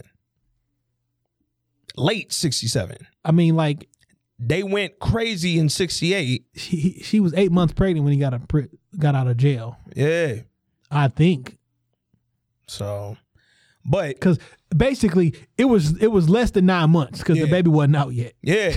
Yeah. Less than eight She- months. She was eight and a half months. Because she took her it 25 days after he passed, after he Yeah. was murdered. so um when when the whole shit with George Sams happened while he was locked up, whoop, whoop, whoop, uh Agent Mitchell went to go get a warrant for Sims only to find out he was the informant. That changed shit. But then what he did with it, they used the warrants to charge all the chapters with harboring a fugitive. So they was basically having Sam's go on a tour. Go everywhere. Because my man was like, wait a minute. So you know Sam's was He our informant, Yeah. and he knew he killed such and such, and y'all And just gonna let him arresting him? Like, what the fuck? No, nigga. It was like, nah, he going on a world tour because now we could take these warrants for harboring a fugitive and legally raid every one of these headquarters. Because since we know he the killer, every time you walk up in a in a like, oh, okay. But can you? Is it harboring a fugitive if you've never charged him with a crime? Or did y'all do some behind the back? Well, he don't got to be charged with a crime if he going in. Technically, he going in there saying, even though he ain't saying it outright, but he's saying How do I know we you're did this to this Alex. Well, you're not a fugitive if you haven't committed the crime yet. yeah, but if you saying we did a little number on his face, did a little number, you telling them without telling them. Well, mm, I'm saying that's that's still. So I'm wondering if behind the scenes they officially filed some paperwork that maybe he didn't Mm-hmm. To even say we fucking looking know, for this nigga. or like, oh, we charged him with a Yeah. crime in the court system, Yeah. and just held it. Because like, how do you how are you harboring a fugitive if he's not a fugitive yet? Yeah. He he Fucking- he a whole damn fugitive. Don't even fucking know it. fucking feds, man. And then while while they're doing that, they raid the headquarters, come in there, still a lot of paperwork. Again, this is a legal raid, dog. And imagine them doing this all the chapters. Smaller chapters. Chapters not as powerful as Chicago. Fucking uh, the feds, dog. Then Jimmy Palmer got shot. Jimmy Palmer was was young dog Ashton Sanders. He walking down the street, he saw some cops, him and some brothers up in the in the store, the laundromat, wherever the hell they was at. He walked in there. Hey, officers, what y'all arresting them brothers for? Hey, kid, get the fuck out. He put his hand on his gun just in case. Officer drew his shit. They shot at each other. Jimmy caught a couple. He go to the hospital. He was alive though. That's when uh when Jake went to go visit his mans, go see him, see what's going down. Whoa, whoa, whoa. Cops wouldn't let Jake in there. Okay, so I'm gonna talk to him through the door. He let him know, Jimmy, we out here. We love you. We got love for you. I know you alive. Can't wait to see you back, my nigga. Then he find out later, Jimmy got transferred to another hospital, wound up dead. That right there, like, come on, dog. They breaking y'all down from the inside out Uh, the one thing that happened before this was the shootout and the burning down Mm, of the of headquarters. You the right. You right. Um, at first on the, on the first watch, I didn't understand why y'all shot out with the like why you pull out the gun in the window and shit. Like I didn't I didn't understand that shit. But then it wasn't to the second watch. I heard them saying we got a warrant. Um, come on down before we come in. Yeah. And they like y'all y'all not coming up in this motherfucker. Nah. not nah. again. So, um, Bill O'Neal a hoe. Facts. Uh, nigga try to dip out. I'm, we trying to get this shit cracking, and you trying to run upstairs. Fam, he pulled a, yo, I'm gonna go to the but you see why he did that. I, I went up there so I could tell them or make them say, Hey, sniper on the roof. Now we should because they hadn't engaged in no shooting yet. It was just a lot of gun pointing and but then when you see, hey, sniper on the roof. No, I thought that nigga was trying to get the fuck on. I thought Well, he, so he was going out. He, First he was, but when he went downstairs, my man was down there. I thought he was trying to hide on the fucking roof. To be perfectly So no. I, he was trying to lead a building, but when so when you when you rewatch it, initially he tell her, "I'm about to go to the roof." Then when he go, he don't even look at them roof steps. He, He go trying to go downstairs, get and when he went on. down, he saw my man down there. So he like, Like, fuck. fuck. So then he go to the roof. Oh, sniper up there. But what that did, once they got to shooting, my man who was downstairs comes up to help her. yeah, I get it. What, Yeah. I'm, what I'm saying is, when he went outside on the roof, I thought he was looking way for a way Oh, down and get, up. the fuck on. See, I thought he was intentionally trying to get my man up to start shooting, so then he could leave and go back Oh, he ain't that smart. Uh, well, he could be. I don't know. But but- like when he went to look around and see if he can get way down, they saw him and threw a shot, and then he dug down, yeah, and then he somehow got the fuck off the roof and Yeah. slid it through the back where there was no police at in the back. and no Panthers. No, it was nobody in the back. The back Like, was clear as All shit. that nigga should have dipped out the back then. I was like, uh, okay, I guess the the back cool, nigga. I'm glad Deborah went home. Like Yeah. they, you know, Yeah, like they asked her to. she told her like, "Yo, nigga, uh, I know what time it is. yeah, you get the fuck out of here, shit. And I I, seen you throwing up and shit." And, before I saw what happened, I was also glad that Jake wasn't in there either because I'm like, all right, we we still keeping the band together. Um, one person they didn't. He was in it. He was active, but maybe his role wasn't as impactful as I would have liked it to be. But salute to the homie every time we see him on screen, Roller. The homie Roller in the building. you know, he building. is. Uh, did when he did. Well, you you know his character name in this movie? Hmm. Bring it up because I think he ended up being like the mayor or some shit. Oh, was he supposed to be Bill Hurst? I, can, I think, I think he was supposed to be Bill Hurst. yeah, because he left that day and wasn't. He left the night of Fred's assassination because Or, he. uh, pardon me, not Bill Hurst. Bobby Rush. Yes, Bobby Rush. I think- I and think Bobby that's who- Rush is who recruited Fred to the Panthers. Yeah, I so think I think that's who he was supposed to be playing. he was a councilman. That's what he was. He was a councilman in Chicago. He went to Oakland, kicked it with the National Panther Committee, and he came back with the mandate to start the Chicago chapter. And then when he came back, he recruited Fred. And they who said was the NAACP? yeah, the youth um, uh, yeah. chairman, the NAACP youth chairman. And one thing Bobby Rush has said about him, I'm glad we brought that up because I didn't realize that's who he was playing. But in real life, one thing Bobby Rush said about it was like, yo, I'm a councilman in this city. I was kicking it with the National Panther Committee. But who do I want to lead our shit, nigga? This young man right here. Cause he can do this better than I'll ever be able to do it, dog. And you know what was crazy? He was only two years older than Fred. He wasn't like his super senior, nigga. Like, fam, I'm two years older than you, but as much as you might be my junior, I can absolutely 100% say you can say it way better than I can. Uh, you can lead these people way better than I can. So salute to him again. They didn't show a lot about his character, but I, Yeah, he's a member of the United, the House of Representatives. Yeah. currently. yeah, Uh, he's been there since '93. Um, he was on the Chicago City Council uh, from the '83 to '93, and then he went there. Uh, yeah, so that's who he was. Yeah, Bobby Rush, yeah. I've seen a bunch of interviews when he was young, younger, and he said he was there that night, yeah. but he dipped, and then Roller left Yeah. was like, "I'm going, yeah. I'm about to going head out out with the family." Yeah, about to go get with my family. I see y'all. Yeah. Left early. He ain't spend the night like most of them did.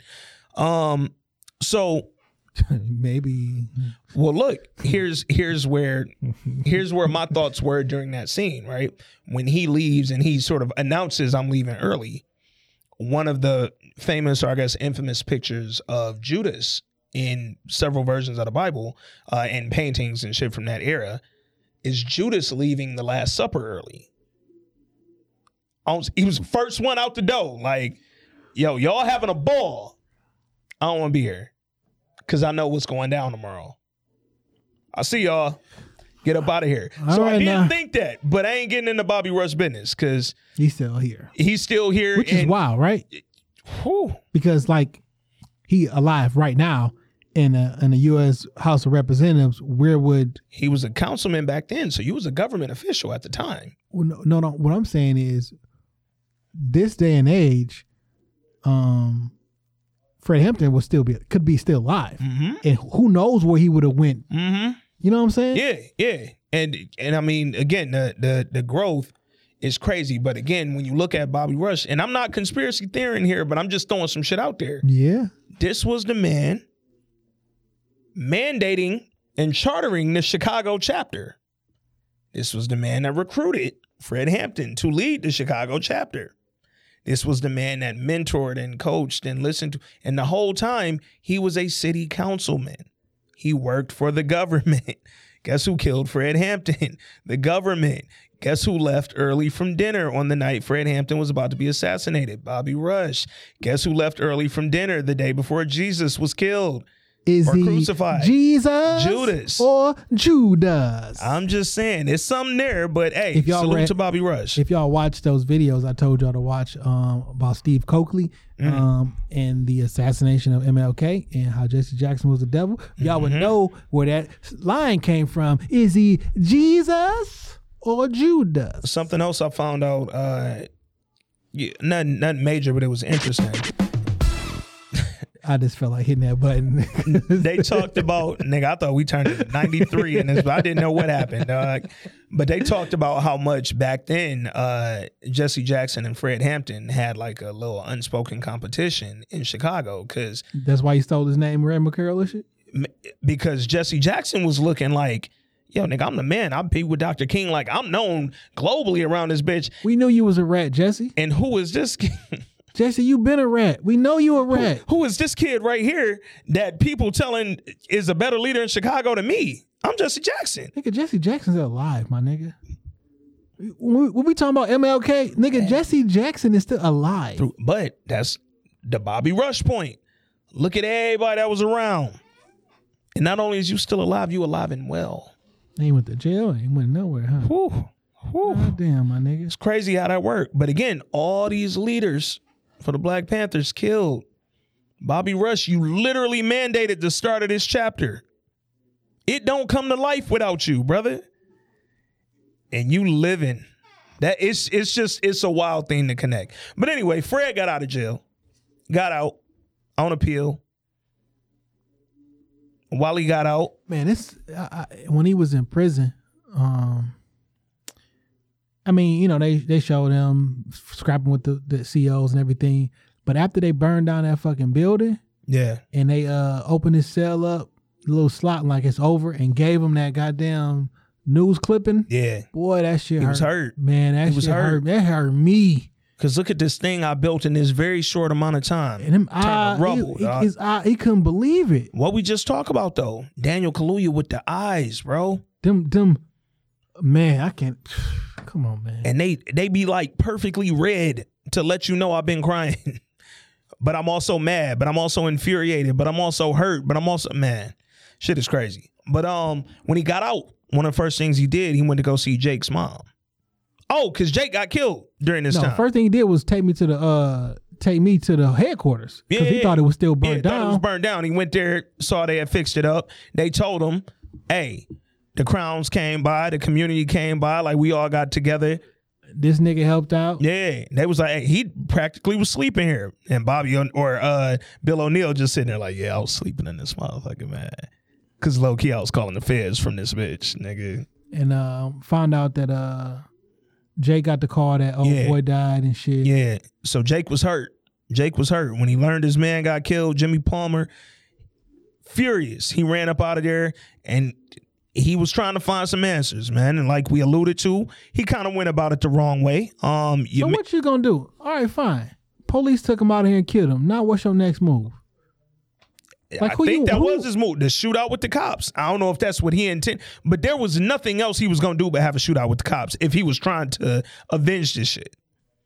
and he had it, whether it was intentional or not. His man called the cops, said, "Hey, this crazy nigga outside my crib with a gun on him. Like y'all come get him."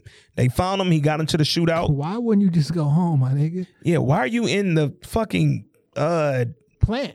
plant running oil- around? the oil plant, You he- at the he- oil rig, You heard him say, "Yeah, right across the oil rig," and then you run into and the then you oil ran rig. to the oil rig. Maybe he thought they was gonna go across from the oil rig. I don't know, nigga, but he dead in the middle of the oil rig shooting out with the cops. Caught a couple of them. He got a couple bodies off, and then they got him. He killed two cops. Yeah. And uh Fred went to go visit his mom, and his mom said something real powerful. She said, Those folks, though, they tried to paint him as a cold blooded killer. He did that. He did. But that ain't all he did. Tell him about my Jake, Chairman. It just doesn't seem fair that that's his legacy. Man, Woo. when she said, "Oh, he one." She said he did that. He one- did. One second though. This might have been the best acted scene in the movie. By the way, like this, Yeah. like Yeah. you couldn't tell me that woman ain't just lose her son in real. She life. was uh, she was hurt. and the the the level of care and concern that uh that Daniel's character did at the, like this was perfect Yeah. and how she was talking and oh he did that like Yeah. the, the her, her her voice tone her inflection how she Mhm. kind of shook her head like this like I'm not I'm there's no doubt in my mind that what they said he did he did it I'm not down it. but I bet you them two cops that killed such and such Yeah. their parents not getting no fucking death threats like they they they, they harassing Because the and shit. phone rang when she was talking to chairman, and he was like, "You want me to get that?" She said, "No, just let it ring." and she ain't want to talk about man, this was a this was a tough scene. Yeah, Like it was, my, my the, the the the the my feeling receptors was going crazy.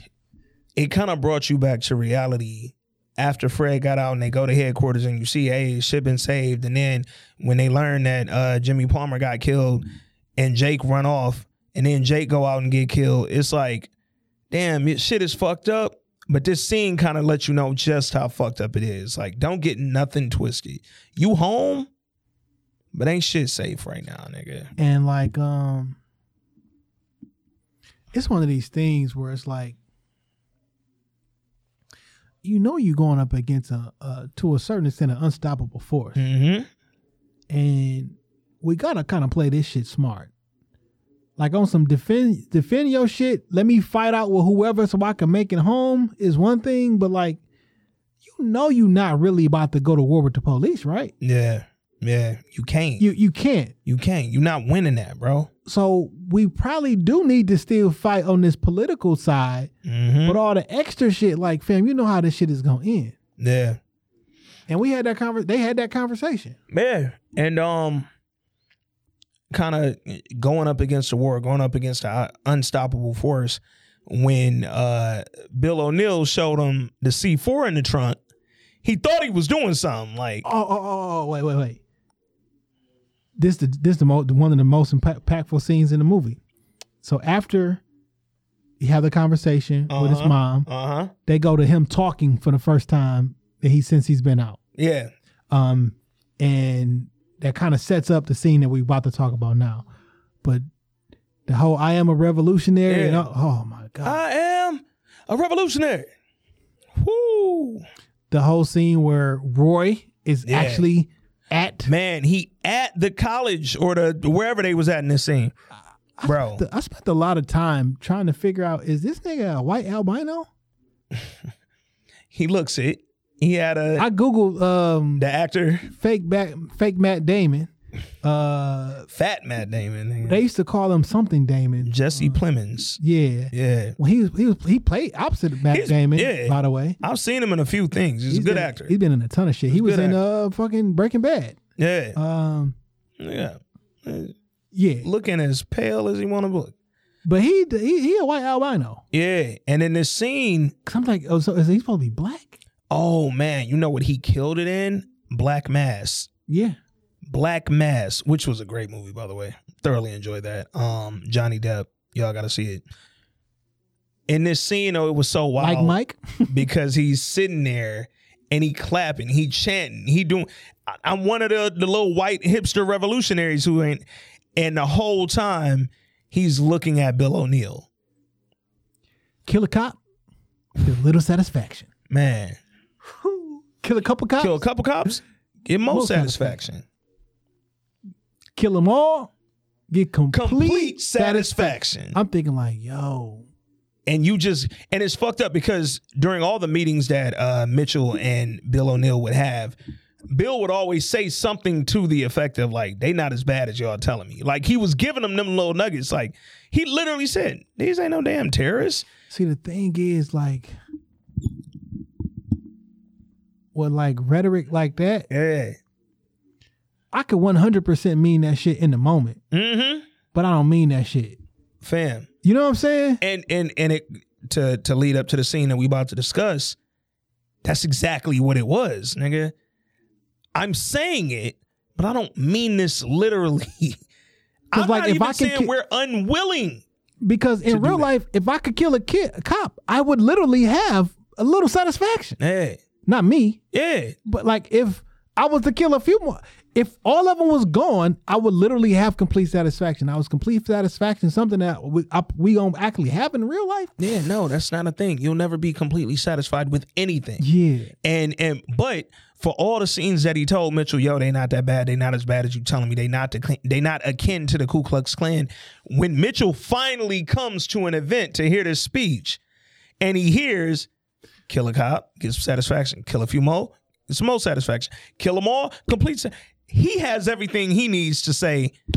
Let's take him down. so I, so peep this. You know, I fuck with the um a lot of the teachings of the minister and Facts. a lot of all them. Facts. and Khalid Muhammad, and you know, there's certain language that you can that you can hear, and if you look listen to that clip, you would understand why somebody would think this was a quote unquote bad organization. Yeah. I'm pretty sure it's the same for the white folks and they white and the KKKs and all they. But you all, know what it is? It's sound bites. Yeah, That's all it is. It's the same reason why when we had reviews of certain episodes of season three of The Shy, where we had to say, yo, don't cancel us from this one thing we're Yes. saying in this three hour conversation or or this one topic we're addressing in this three hour conversation. When you grab a soundbite, a lot of people literally, like we were talking about earlier with Malcolm and Maya Angelou and Martin, at certain points in their life, if you had grabbed a soundbite from how they were living, that would have been all we ever fucking knew about them. They had to have the chance to evolve and have the remainder of the the things happen in their life for them to become great. They had to experience all the shit they went through to get to that level.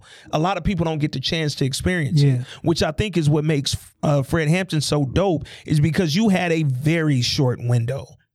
Your window was cut short. I mean, the window wasn't even open yet. not even the window, nigga. Your life was short. Your whole life was 21 years, dog. And the the the part of it that we know was as short as anything could possibly be, but in that short moment, look how impactful you were. God damn. But imagine had he so you ever you ever thought about it like I've had these conversations before where I'll be like, yo, Imagine Emmett Till got who used to live across the street from you got murdered by the police in front of you. Like the the the the, the hey, when he was 14. like we aren't as much as people say Mhm. and how you want to make this past summer feel like it was the civil rights movement and all that shit. No. Most of that shit for show. You know what I'm saying? And most of the shit in the 60s could have been for show for, for all I Yeah. fucking know too. Like we're not living in that time right now. No, we're not. Police are definitely still killing black folks Mm-hmm. for sure. But like it's it's not the same. No, it's what what was happening back then was downright brazen. It was it was open and in your motherfucking face. Without was, fear of retribution. It was daily. In every city across the country. It was daily. This happened daily. Here, currently 2021, even last summer 2020, all the things that we experienced last year with Ahmaud Arbery and George uh, Floyd and, and Breonna Taylor, as horrible as those things were and as close as they felt, fam, imagine every day being George Floyd. Times 10 though, in your city. and imagine there been a beat cop walking down your street and fucking you up on a daily. Man. And there was no fear of retribution. Right now, even though it may not seem like it, Hey. them motherfuckers scared they gonna get caught on camera Hey. doing something. Hey, we get pissed like, yo, these niggas get suspended without pay or with pay for a couple months and then they be back on the job if they not found guilty. Guess what? Back then, nothing was happening. Them niggas woke up and went back to work and killed another nigga that next day and lynched another nigga that next day. And it's funny because again, when I was reading the the um the defined version of COINTELPRO, and when I mentioned that the very last thing mentioned is and other organizations like the Ku Klux Klan, after they mention all these other great org- organizations that were about good shit, then they lastly mention the Ku Klux Klan like they weren't really supposed to be a part of the orgs that the COINTELPRO were actually looking at. It's because, guess what? Law enforcement was the Ku Klux Klan. All them niggas was in it. All them little small town police sheriffs and captains and all that who was in nigga. These was the Ku Klux Klan. And the reason that the type of person that we're in the in those times and the type of person that we are right now is a a, a phrase somebody said on, on an episode of Shop Talk a couple weeks ago. Um, your mortality motivation is different. Mm. The whole idea behind mortality motivation is, fam, if you if you know you got four days to live, Yeah. the the, the way that you go about doing things is going to be different. Yeah. or if you know that your your your your your mortality is uh you got a different motivation for life when you know it can be taken from you at any moment. Now we know that right now, but it was a little bit more prevalent. It like was in you, your face every day you woke up back then. like if you out here hunting for food and you know every time you go out there there's fucking lion out there or some shit. The your more your your, your, motiva- your motivation to live is a little bit different. It's like when humans Uh-huh. typically or males uh humans usually I'll just talk for for for some men Yeah. uh generally speaking humans need to come to the precipice of something before there to be change Mm.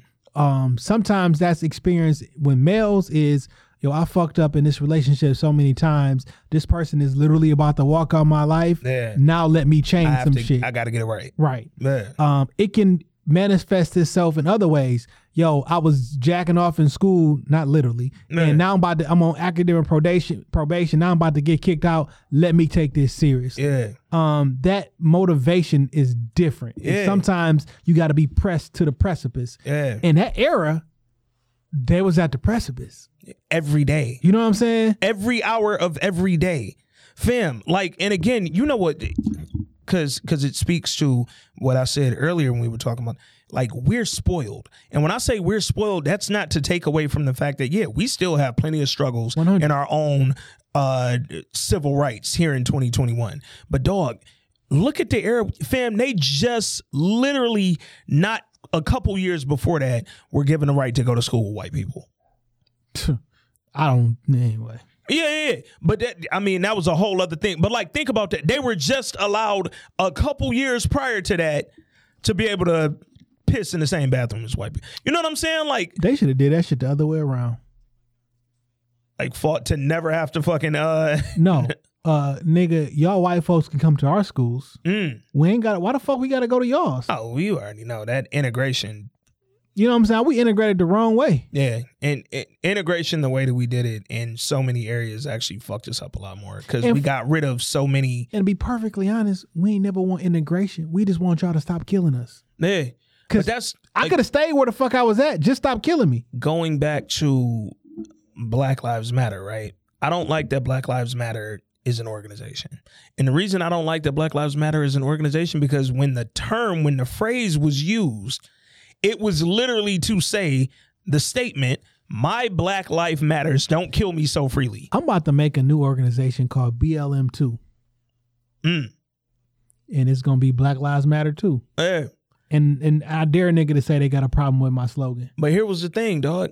I don't like that the statement that my Black Life Matters, hello, What if- that's it. what if I don't like that that became like a slogan. But what if the slogan was Black Lives Matter too? Yeah, well, No- that's what it meant. Yeah, but they, But they ain't interpreted like, They and, never and that's said the two. thing. Once they, once it got taken for what it was and became an organization, and they had bylaws and this and that, and people speaking for them in a website, and all. Once you do all that and you make it marketable and advertise, now you've you've taken this small statement it's ego. and you made it some other shit. It's ego though. Because if there was a if if niggas could not understand Black Lives Matter, why don't you just change it to Black Lives Matter too? Boom. Because your ego won't be like, no, fuck that. You should understand. Well, they fuck it. Clearly they don't. But you know what happens when they turn it into an organization? Now they can make it akin to the Black Panthers, which they've done. They've literally said the Black Lives Matter movement. Fam, it's not a movement. It was literally me saying, hey, please stop freely killing me, dog. Which to your point, I don't get down with the is organization. all we.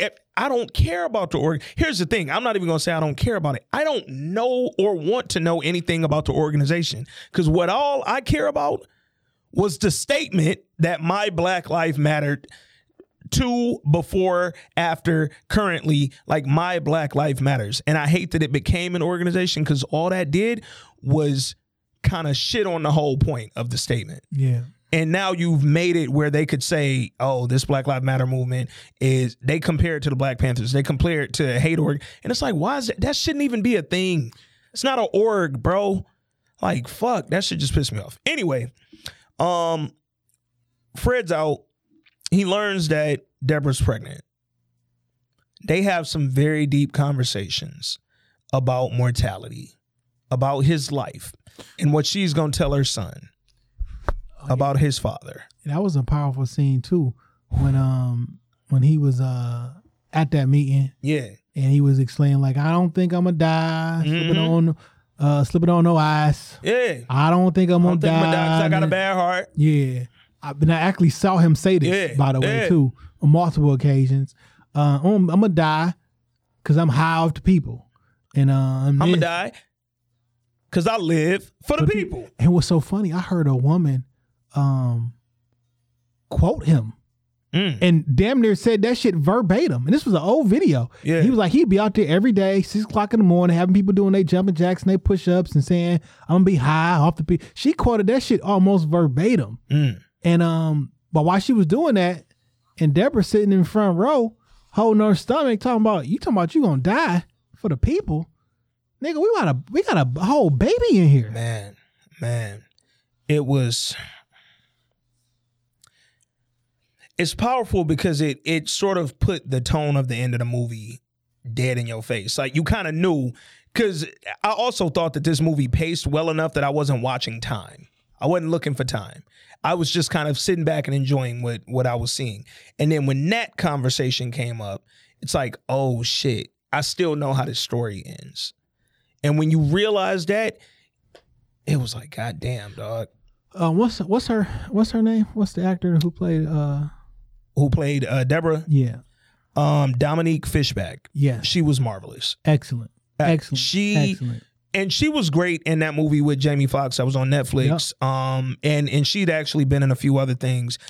I thought she was she she. I heard her speaking on a couple different interviews. Oh, when she got the when she got the uh the role, there was only two things that she wanted to change Mm. or she wanted to add. Yeah, One, um, though this movie wasn't about her, she wanted her to have more of a voice. yeah, Um, so that conversation about poetry, um, she added that in there. yeah, And the poem that was said in the movie, she actually wrote. yeah. I read that, Um, and and that then- poem was.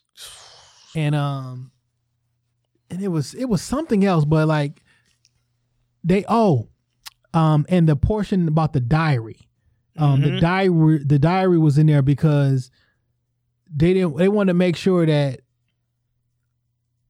it didn't look like Fred just used she just had her because she looked pretty or whatever. Yeah, Like, yeah. He, he he wanted her because of her mind, and she had a mind of her own. Yeah, Um, and the conversation about um poetry and that little back and Yeah. forth, even though people normally didn't quote unquote talk out of turn, she thought that was important yeah, um to show Fred and how he how he responded, how he listening, and then the fact that she made her own she had her own mind and that he he loved her because of her mind, the way that she thought about different things. And so all that portion was really, really dope. And that conversation that we you know we walking into right now was uh was really dope as well. one thing that I saw in her in her her book or her diary um that she had written that I just thought was super powerful said, "Am I a bad motherfucker or am I just a bad mother?"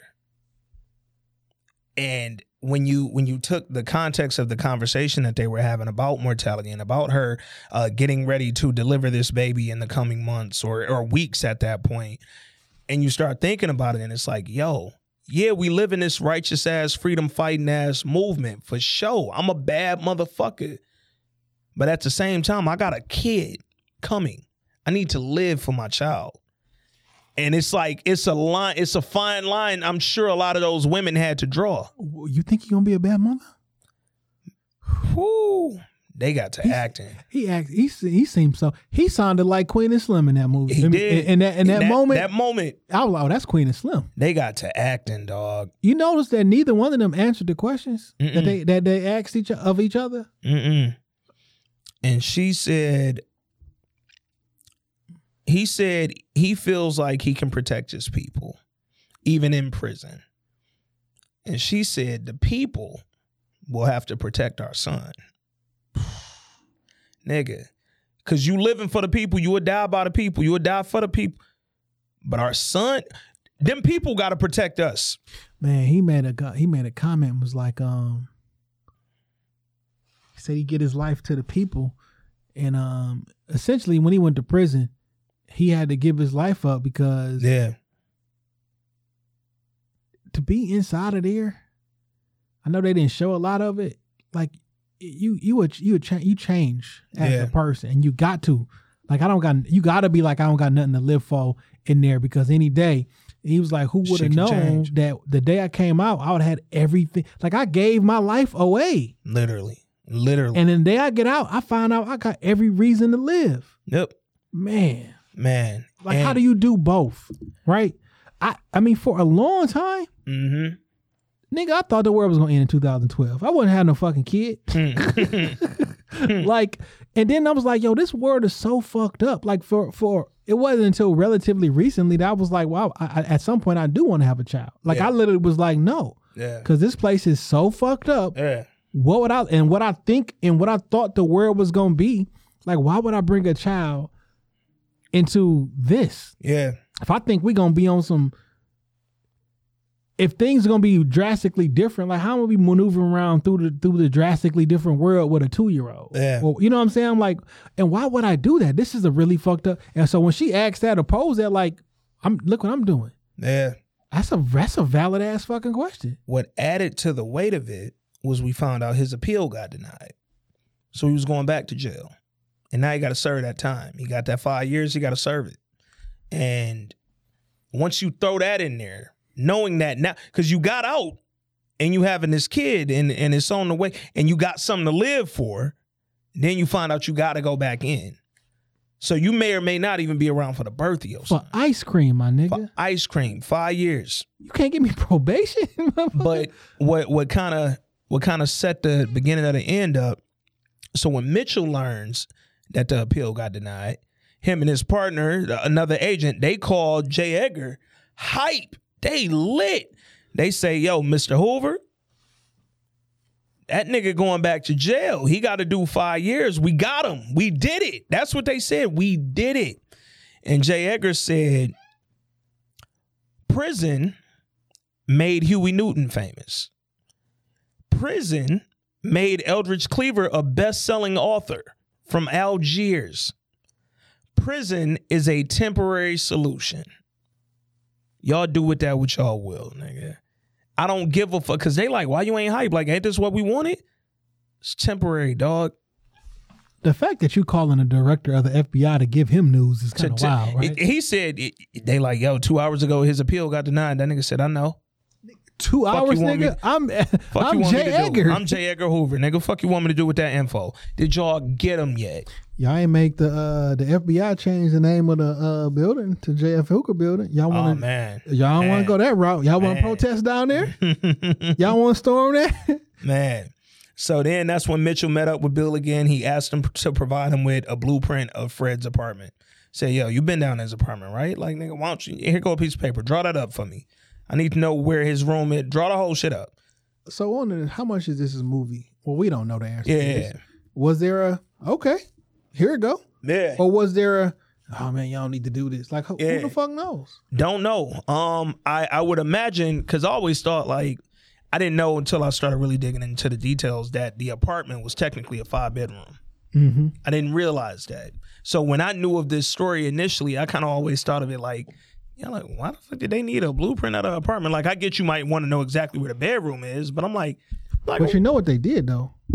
They rebuilt the apartment Mhm. and they trained to in the go exactly in there how they went in there. Yeah, but initially, all I'm thinking, I'm like, yo, they in like a one two bedroom apartment upstairs, a little flat. What they doing? I'm not sure if y'all listen listeners know, but based on his drawing, And typically, what they do, like in the military, like Mhm. when they in the, when they went to got Osama bin Laden, they figured out where he You was at. recreate it. You recreate it and you train in that location. So I Yep. even if the lights is out, I know where every Yeah. crook and cranny. You know what I thought was interesting? Hmm. Um, in the in the night that this shit happened, when Bill was there, did you notice him walking? And seemed like he was counting steps. Mm, Like he went all the way from the back all the way to the front of, to the front door. I It didn't took like 13 steps. Like at this particular point though, that it would have already been written out. Yeah. But I don't know if that was something that they was they was working with in the Yeah. movie. But like he walked across the room a couple times for no uh, no apparent reason. It was like he was very like, are you Mm. Counting? And I mean, it could have been just pacing, but to your point, could have been like making sure, like, oh shit, I hope I gave him the right drawing. because Mark Clark when, Mhm. when he was like it was like he got to like the 13th step because like they showed him enough for me to count. I could count 13 steps. yeah, You know what Yeah. I'm saying? Like, so was that your little? I don't know how that. I don't know how that was. But Yeah. Mark Clark was like, "Hey, he's from Peoria. Mhm. Um, that's in Illinois too, yep, right? yep, Um, but like I thought that was interesting. Once he finished, because once he finished, stopped counting, so to speak, is when Mark started talking to him mm, and like, "Hey, I'm how you doing?" yeah, And um, I thought he was fucking his count up. He was like, "Yeah," I'm, he basically said, "I'm not even. I'm not even a part of this shit." Mm, Like you think about joining? He's like, "What? What chapter or what?" Are you like? Yeah. I'm not in. Like, okay, you think about joining, brother? Well, good, right on. yeah. Hey, nigga, you the fucking head of security. Literally, the head of security for this chapter that you visiting and learning about. Yeah, but all that shit was fake Yeah, yeah, because yeah, he wasn't there that night. yeah. So I read, I read several accounts. So I read he wasn't there that night. Then I read he had dinner with them early, like early, like before the gathering that we know Okay. about. I read that he had dinner with them early and went to the crib. So I, again, I don't, I don't know what to believe. But either way, he wasn't with them when it got raided. Like, because I read an account he left at six o'clock. I read another one that he left at one a.m. And that when he left at one a.m., that's when the cops started setting up. Mm. So I don't Who fucking knows? know. I- it's kind of weird, but either way, um. Oh, and and let's talk about the the very low key scene because even though this scene was like again, we don't know how much is fact or fiction. I thought it was a powerful scene within the film with Lil Rel when they was at the bar. So he has this meeting with Mitchell, uh, Bill O'Neal. Bill O'Neal tells him, "Yo, draw up a fucking map of this nigga's crib. I need a blueprint." And he asked him straight up. He said, "What, what, what you need that for?" He was like, "You got him. You won. He going back to jail. What more do you want?" And then he looked him in the eye and he said, "Are you gonna kill him, Roy?" And Roy ain't say shit. Just hey, nigga, draw up this map like I asked you to. So he told him basically, "Fuck you, I ain't doing it." He go to the bar. Every time him and Roy met, his clothes was different. Facts. He got One of the times he had on a badass suit. I Yeah. said, "God damn, nigga." And this time he had the glasses. Yeah, Roy had to like he was. these." Roy told him take them goddamn glass. Put some respect on me, boy. He went to his house, Yeah. how he made. Start drinking scotch and shit. Um, so he goes to the bar, and while he at the bar, he's sitting there, and it's like you sitting there contemplating. That was the the look of emotion that he was giving off. Like, should I do this? Like, this is fucked up. How deep am I into this? But was so so this only thing because when he sat at the table, he gave him a pen and pad and watched him write the. Mm-hmm. Mm-hmm. So I'm like, yeah. So it's like, yeah, did you do it or did you not want to do it? Like, what the fuck, nigga? But he at the bar and this Lil Rel is there. Lil Rel looks like he might be a pimp. He dressed like a pimp. And he talking to this woman. The woman ain't paying that nigga no mind. So she leaves Lil Rel, goes over to Bill O'Neal. She go to Bill O'Neal. She start talking to him. She like, what do you do? He like, I used to work for the FBI. Why would you say that? Fam, that's literally not how you lead a conversation, my nigga. You know, you know it's a secret too. Like right? my nigga, you were an literally you were an anonymous informant for the FBI, Used to though, and you just came from there, nigga. You said that like it was ten years ago, and you retired. nigga. You got on the same clothes. My Nigga. nigga, you literally just came from the FBI restaurant over here to this bar. So he like, I used to work for the FBI. She bust out laughing like, well, order me a drink, Eliot Ness. I'm about to go to the bathroom. So when she walks off, Lil Rel came over to him. Oh, he let niggas in the FBI now. And it was like, ha ha, you crazy. Then that nigga was like, Agent Mitchell told me about you. Well, no, he was he was he kind of like leave me the fucking alone. He, you know, Yeah, a little yeah. beef or some shit. It was like, when he told him, Agent Mitchell, t- he, he told me about you. Nigga looked at him like, who the fuck is you? And that nigga said, look, that don't even matter. what I want you to do, I got this newspaper article I want you to read. And he was like, I want you to have the chairman take a look at it. And when he slid the paper over to him, he lifted up to the article and it was that little vial of, of drugs down there. That was that the drug that they used to make the chairman sleepy. And so he like he looked at Lil Rel like, what the fuck, dog? Like, who the fuck is you? Like, what is this? And that nigga say, look, man, just do what I instructed you to do and put that in his drink. That's it.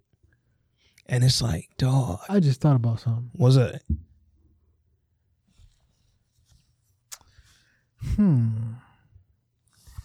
So the the video I was watching Uh-huh. about somebody wondering who drugged him and wonder who who who spiked his Kool Aid. Mm-hmm. How the fuck niggas know his Kool Aid was spiked? Mm. As opposed to food. As Syringe, opposed to anything like how do Yeah. who, how you know the Kool Aid specifically was spiked? yeah. And Because it was that's a thing that his somebody spiked his Kool Aid. Man. And the thing was, he was so he was so heavily drugged. By the time they raided, he was so knocked out, like he was unconscious. Like you listen to all Deborah Johnson's accounts from the shit, you reread all her accounts. She like, fam, he didn't budge during the shooting. She said one time he kind of lifted up, but then he dropped right back down. But she was like, his eyes never opened that whole time. So it's like, fam, he been out. So he ain't tell y'all someone's in my drink. I don't know. Who had it in the drink? Who knew it was in the drink? And why was it a drink? Was it a drink? I thought it was interesting. Um, I have no idea what this means. Mm-hmm. Um, but Deborah was talking and um, she was referring to, she was like, the person that was in the room with us or came out and said this. I'm like, who the fuck is the person? Mm. Like, what does that mean? Mm. like, I don't, I don't, I thought that was weird. It's Like- very strange. Why isn't everybody like, I thought everybody who was there is like a count. I don't know. Did you ever the- read her um or or hear or read her saying uh talking about when Bill O'Neal died? No. So she said um that she said a lot, but the thing that caught me most, she was like she went there with all intention to walk dead up to his casket and get everyone's attention and spit on this nigga's body. She said that was her intention. I had thought about it for days leading up to his funeral. And she said when she got there and she walked up to the casket, this is still my plan. And she said she looked at him and he didn't look like the Bill she knew. And she was talking about how he looked like he was literally tormented for however many years it had been until he died. She said his dead body looked unlike what she knew. And she said she was so caught off guard, she said it out loud at the funeral, like to herself, but niggas in her earshot could hear her. And she said, that don't even look like him. And she was like, somebody else at the funeral was like, nah, that look exactly like him. And she was like, it just threw her off so much she couldn't do it. Cause it was like, oh shit, I looked at him and in that moment I couldn't even fucking I was so angry. And then in Yeah. that moment I saw in his dead body, I could feel and see how much that nigga had been through. Like it was all that torment was all in his fucking dead body. Like, I wonder, I know the movie plays a role in how we think they were close. Yeah. I wonder Yeah. how close they were. Yeah. Yeah. And that's again going back to wondering Because he like, said, I had no allegiance to them. Yeah. But it's like, yo, are you saying that publicly in this interview just to act like you was some cold hearted Yeah. nigga? Or you some fucking spy? Or yo, were you really as tormented as the suicide might and the two prior suicide attempts might allude to? Never know, dog. Shit is crazy. And he not here. Dead man tell no tales. He not here. I wonder what his kids think. I don't know. Did they wa- watch the movie? I don't know. Shit, the, he was married when he uh when he first went to Witsec. He had his first wife. He got married twice. Um, the first wife left because she was tired of being in witness protection. I wonder what she thinks about that nigga. Because you went to witness protection with him, so you was there when he got outed as a rat. Like, fam, it's been t- like, don't get me wrong. Yeah, 20 years is a long time. factuals. But he died at 40. Mm, I ain't 40 yet. yeah, I remember high school really vividly, and that was 21 years ago. You know what I'm yeah, saying? Like, yeah. Huh, shit is wild. So um, he has that convo with Lil Rel in the bar. He leaves out. He fucked up. Lil Rel trying to dip, and he runs up on Lil Rel's car when he getting ready to pull off. Show me a badge. knock on the badge. window. He like, man, you the FBI? And nigga said, nah, man, don't worry about who I am. He like, man, if you FBI, show me your badge. So Lil Rel cracked that window. He kept saying, "Show me a badge. A badge. Show me a badge. Show me a badge." So he said, okay. So he pulled a fucking badge out, handed it to him. It was closed up like a wallet or some shit. And he unfolded that wallet. And it was that fake badge he had been using from the beginning. As soon as he unfolded that wallet, it was kind of like, um, yeah, I ain't gonna lie. I out loud said, oh shit. that was a cold piece of direction right that, there. that- it was that Shaka music King. did that music did change. As soon as that came, it was like, dun, dun, dun. Man, Shaka, I, that one moment I was like, damn, dog, like that was a that was some cold directing, man. And then that fateful night, we there. They they skip forward to um to Fred Hampton's apartment. Everybody over there, they having dinner, they kicking it, they having good time. Initially, they talking about him escaping and the possibility of him escaping I'd have dipped. the the street leader of the Crowns came over, handed him some money, said, "Hey, nigga, we collected this for you. Do what you need to. Get the fuck out of town." Yeah, like nigga, we ain't gonna make Yeah. fun of you. Like, get Man, the fuck on. Nigga. They telling him about Eldridge Cleaver. Hey, he went over to to Algiers. nigga, you can be in Cuba tomorrow. They, they like, man, we can. They talking about uh, Deborah, like she pregnant. What's she gonna do, fam? They could be in Cuba in twenty four hours. You can go to college, And they like, well, he'll be safer in Algiers. Man, you know how long it'll take us to get him to Algiers? They like, well, we got safe houses along the way down south. You want to be and, and then Fred cut them all off. And he grabbed that money, that envelope that the that the Crowns gave him. He said, yo, y'all doing all this talking about getting me to Algiers when y'all need to be talking about how y'all gonna build this medical clinic. Jake Winters Medical Clinic. Google it. stay focused. And guess what? I love how they even again someone else they didn't show a lot about in the movie, but he was he was very important in real life. Um, I think Doc, I Doc. want Doc Stevens. It was something, but Doc is really who started the medical clinic, and Fred gave him the money It and said, name it after Jake. and he said, "I want you to lead it and name it after Jake, so they remember him." So his moms wouldn't understand that name has a different legacy. And hold up, because I, I love what he said specifically. I wrote it down. He said, uh, he gave him the money. He said, I want you to run the clinic and name it after Jake so that when they hear it, when they hear his name, they think about healing and love. Ooh. And that was a powerful fucking statement, dog. Because his mama wanted that man legacy to be different. Mm. She wanted it to be what it was, not what he did in that one moment, but what he did as a whole and what he fought for, what he stood for. And they having these conversations, they have a good night, but we never actually see the moment that he ingests this this drug, right? No, they show uh old boy leaving. Uh huh. Um and then Bobby Rush, he got up out of there. then Bill come over there all crying, looking and shit. looking upset. he looking like And I was like, why didn't nobody question that in the movie? yeah, he like, what's up, nigga? I guess he Because he was over there flirting with his girl, like kind of having this jovial moment. Yeah. Then this nigga come over there emotional. He's- well, maybe because you about to go to jail Yeah. tomorrow or some Yeah. shit. But he like, uh, I'm about to get some drink. You want me to? You want a refill? If a nigga asks me like that, I don't want a refill. I'm cool. I'll get my own. Don't you worry about it because you being weird right now. But the assumption is that, and be perfectly honest, don't ever hand me a drink. Yeah, I don't need my niggas grab my drinks. I'm always gonna drink myself, and I'm gonna pour my liquor myself too. I don't. I Yeah, to. especially at a party. Yeah. I don't. I don't. Mm-mm. But can be assumed that he gave him that drink and that he drank it because the next thing you know, we in the dark, and we don't realize initially that Fred is in there knocked out, literally, um, from this drug. So we start to see shadows and hear things, right? Because uh, what's his name was sitting in the front. Uh, Mark Clark. Mark Clark sitting in the front. He got the rifle. He's sitting in the chair. He realizes, yo, am, am I hearing some niggas coming upstairs? Like, what am I hearing? And then he start realizing the shadows. So he starts waking folks up. Like, yo, look at this. Look at this. Somebody coming up here. And then they knock on the door. Man, I gotta remember that these was all kids, man. Because Yeah. this is not how you handle the situation. No, not at all. Not at all. Because when they knock on that door, You don't talk from in front of the door, my nigga. He stands directly in front of it in the movie and says, Hey, who up? Pow.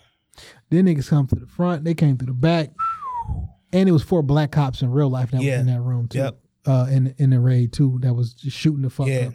And um to to the point of there being four black cops, uh Deborah Johnson's account and some of the other uh, members who were in there, their account, they weren't dressed like cops. Mm-mm. So when you send four black ones in there specifically, Murder squad. and y'all needed them to look like To be in the neighborhood. I, I I need you to look like they should be at this crib. I need y'all to look like y'all belong in this neighborhood. I need y'all to look like y'all would go to Fred Hampton crib.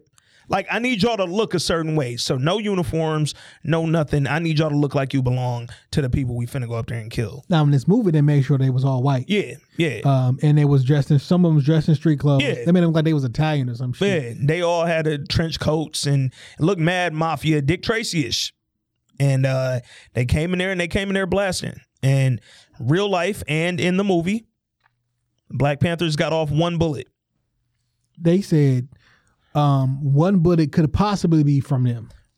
It wasn't one bullet wasn't from one of the registered police weapons. That's all we know. One bullet.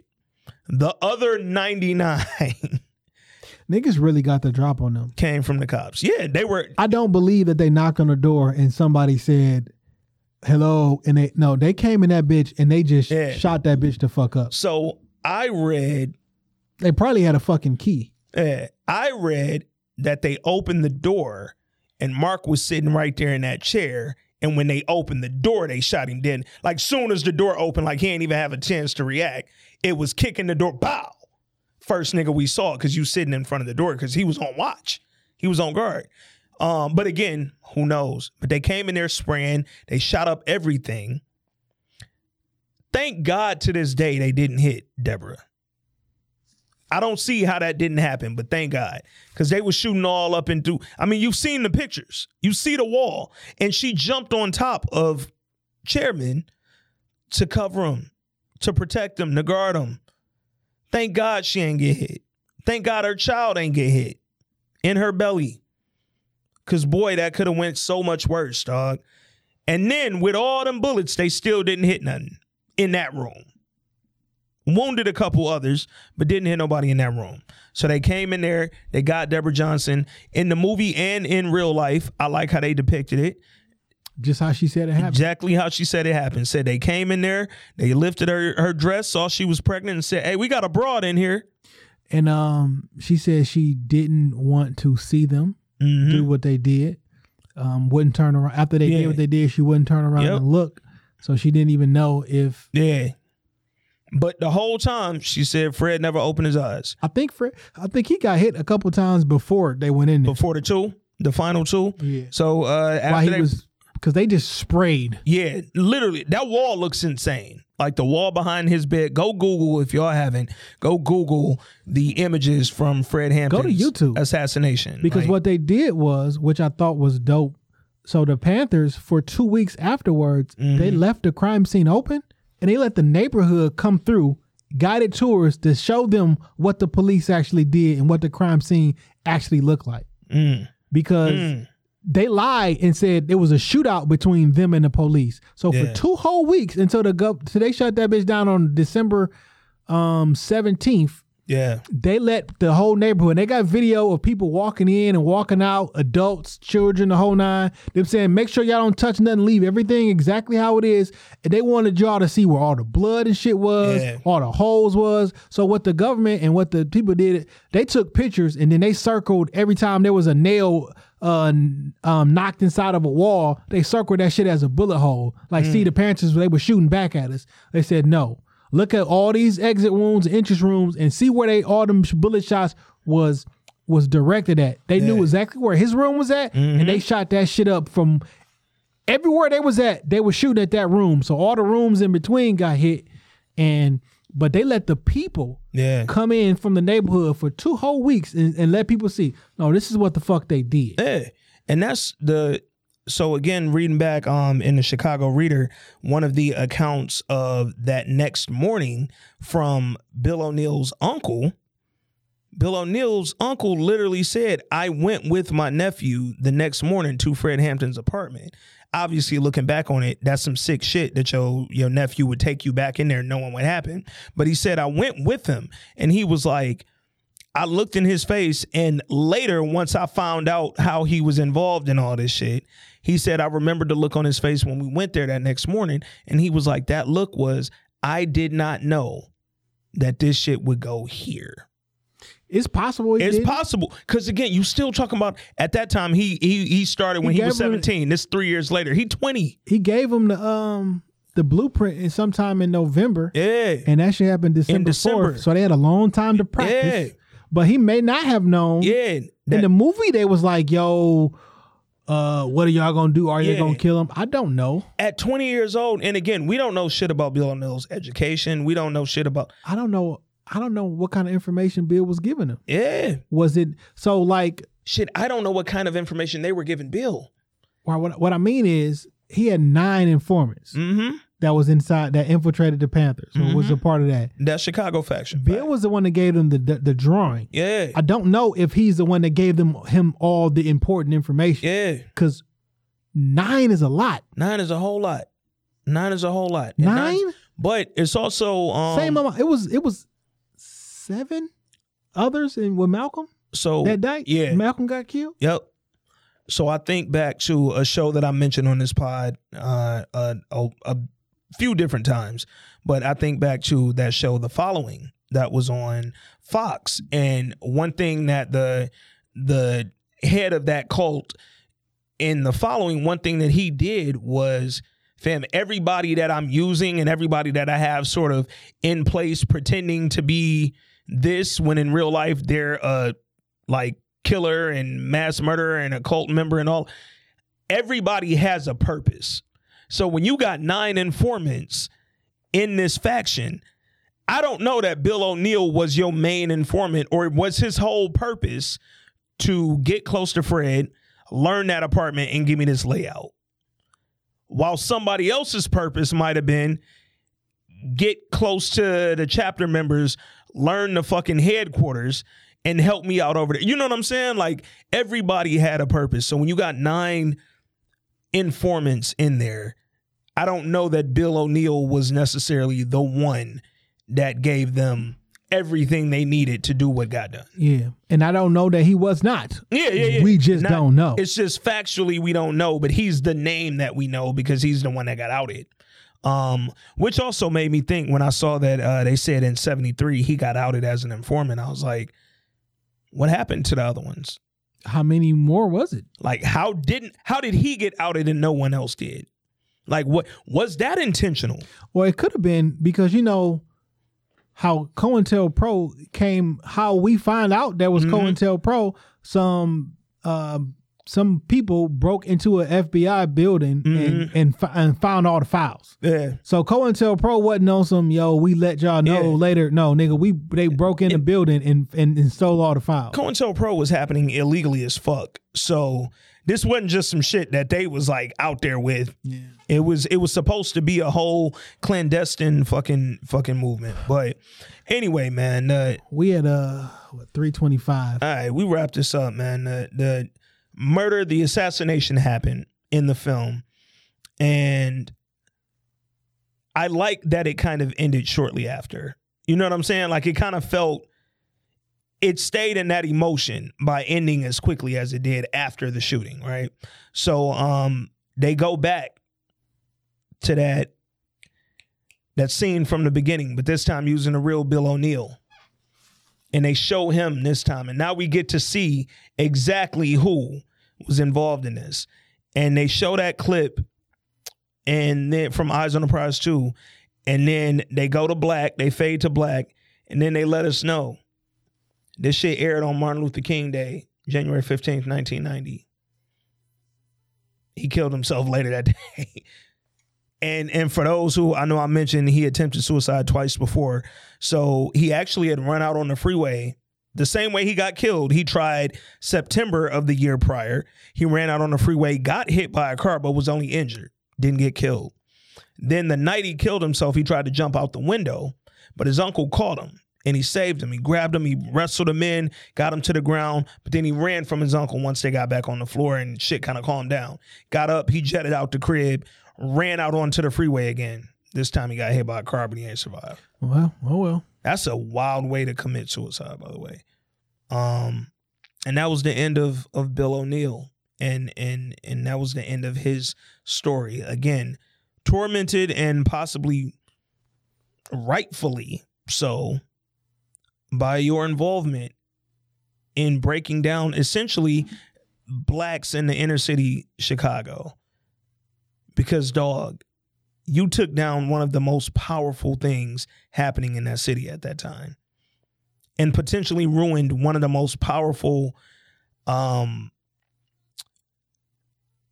had they linked up with all the the different factions that they plan on linking up with like you ruined a potential movement that could have changed chicago for a long time bro and you ruined it and i could see that eating at you to the point that you don't want to live no more Fuck them. hey final thoughts man on the film Uh, great movie. Um, highlighted um, the genius of uh, Fred Hampton. Um, gave a highlight into the Chicago Black Panther Party. Um, they really was more about more than just um, leather and, and violence. yeah Um, more more than just free lunch. It was about uniting um, poor people across the country, um, and putting them together. Like when Martin Luther King tried to switch to the poor people's campaign and, and get everybody together, and not just black, assassinated. yeah When Martin, I mean, when when Malcolm um, embraced the full version of Islam and was like, okay, I'm gonna deal with some white folks. We need to get everybody together. Killed him. Um, and then when Fred Hampton was mobilizing everybody in the city, trying to get everybody together on the same accord, killed him. yeah More of the story is try to bring these people together. They try to separate you. Facts. Um, I thought the movie did an amazing job at humanizing Fred Hampton and humanizing the Black Panther Party and highlighting all the good that they did. I thought the movie did an amazing job at telling two stories that so many young people and old did not know. I know plenty of people. I had some of my most militant pro black friends hit me and said, Dog, I feel ashamed that I did not know this story prior to this film getting marketed. So So now go listen to the real story. Go do your do your due diligence and, and just go spend some time on YouTube. do your research. Um, it's it's a ton of information out there. It's a ton of old articles out there. It's a ton of interviews out there. There's a book, literally. Um, again, the assassination of Fred Hampton. All of this is available to you, and now that the the movie is out there, follow up and and go learn the actual story, man. But excellent job by all involved. Salute to Shaka King. Salute to all the actors in the film. I, I just think this was an amazing job. Salute to Ryan Coogler producing it. Um, I'm very very excited about this film because I think that this film could lead to a lot of other stories being told.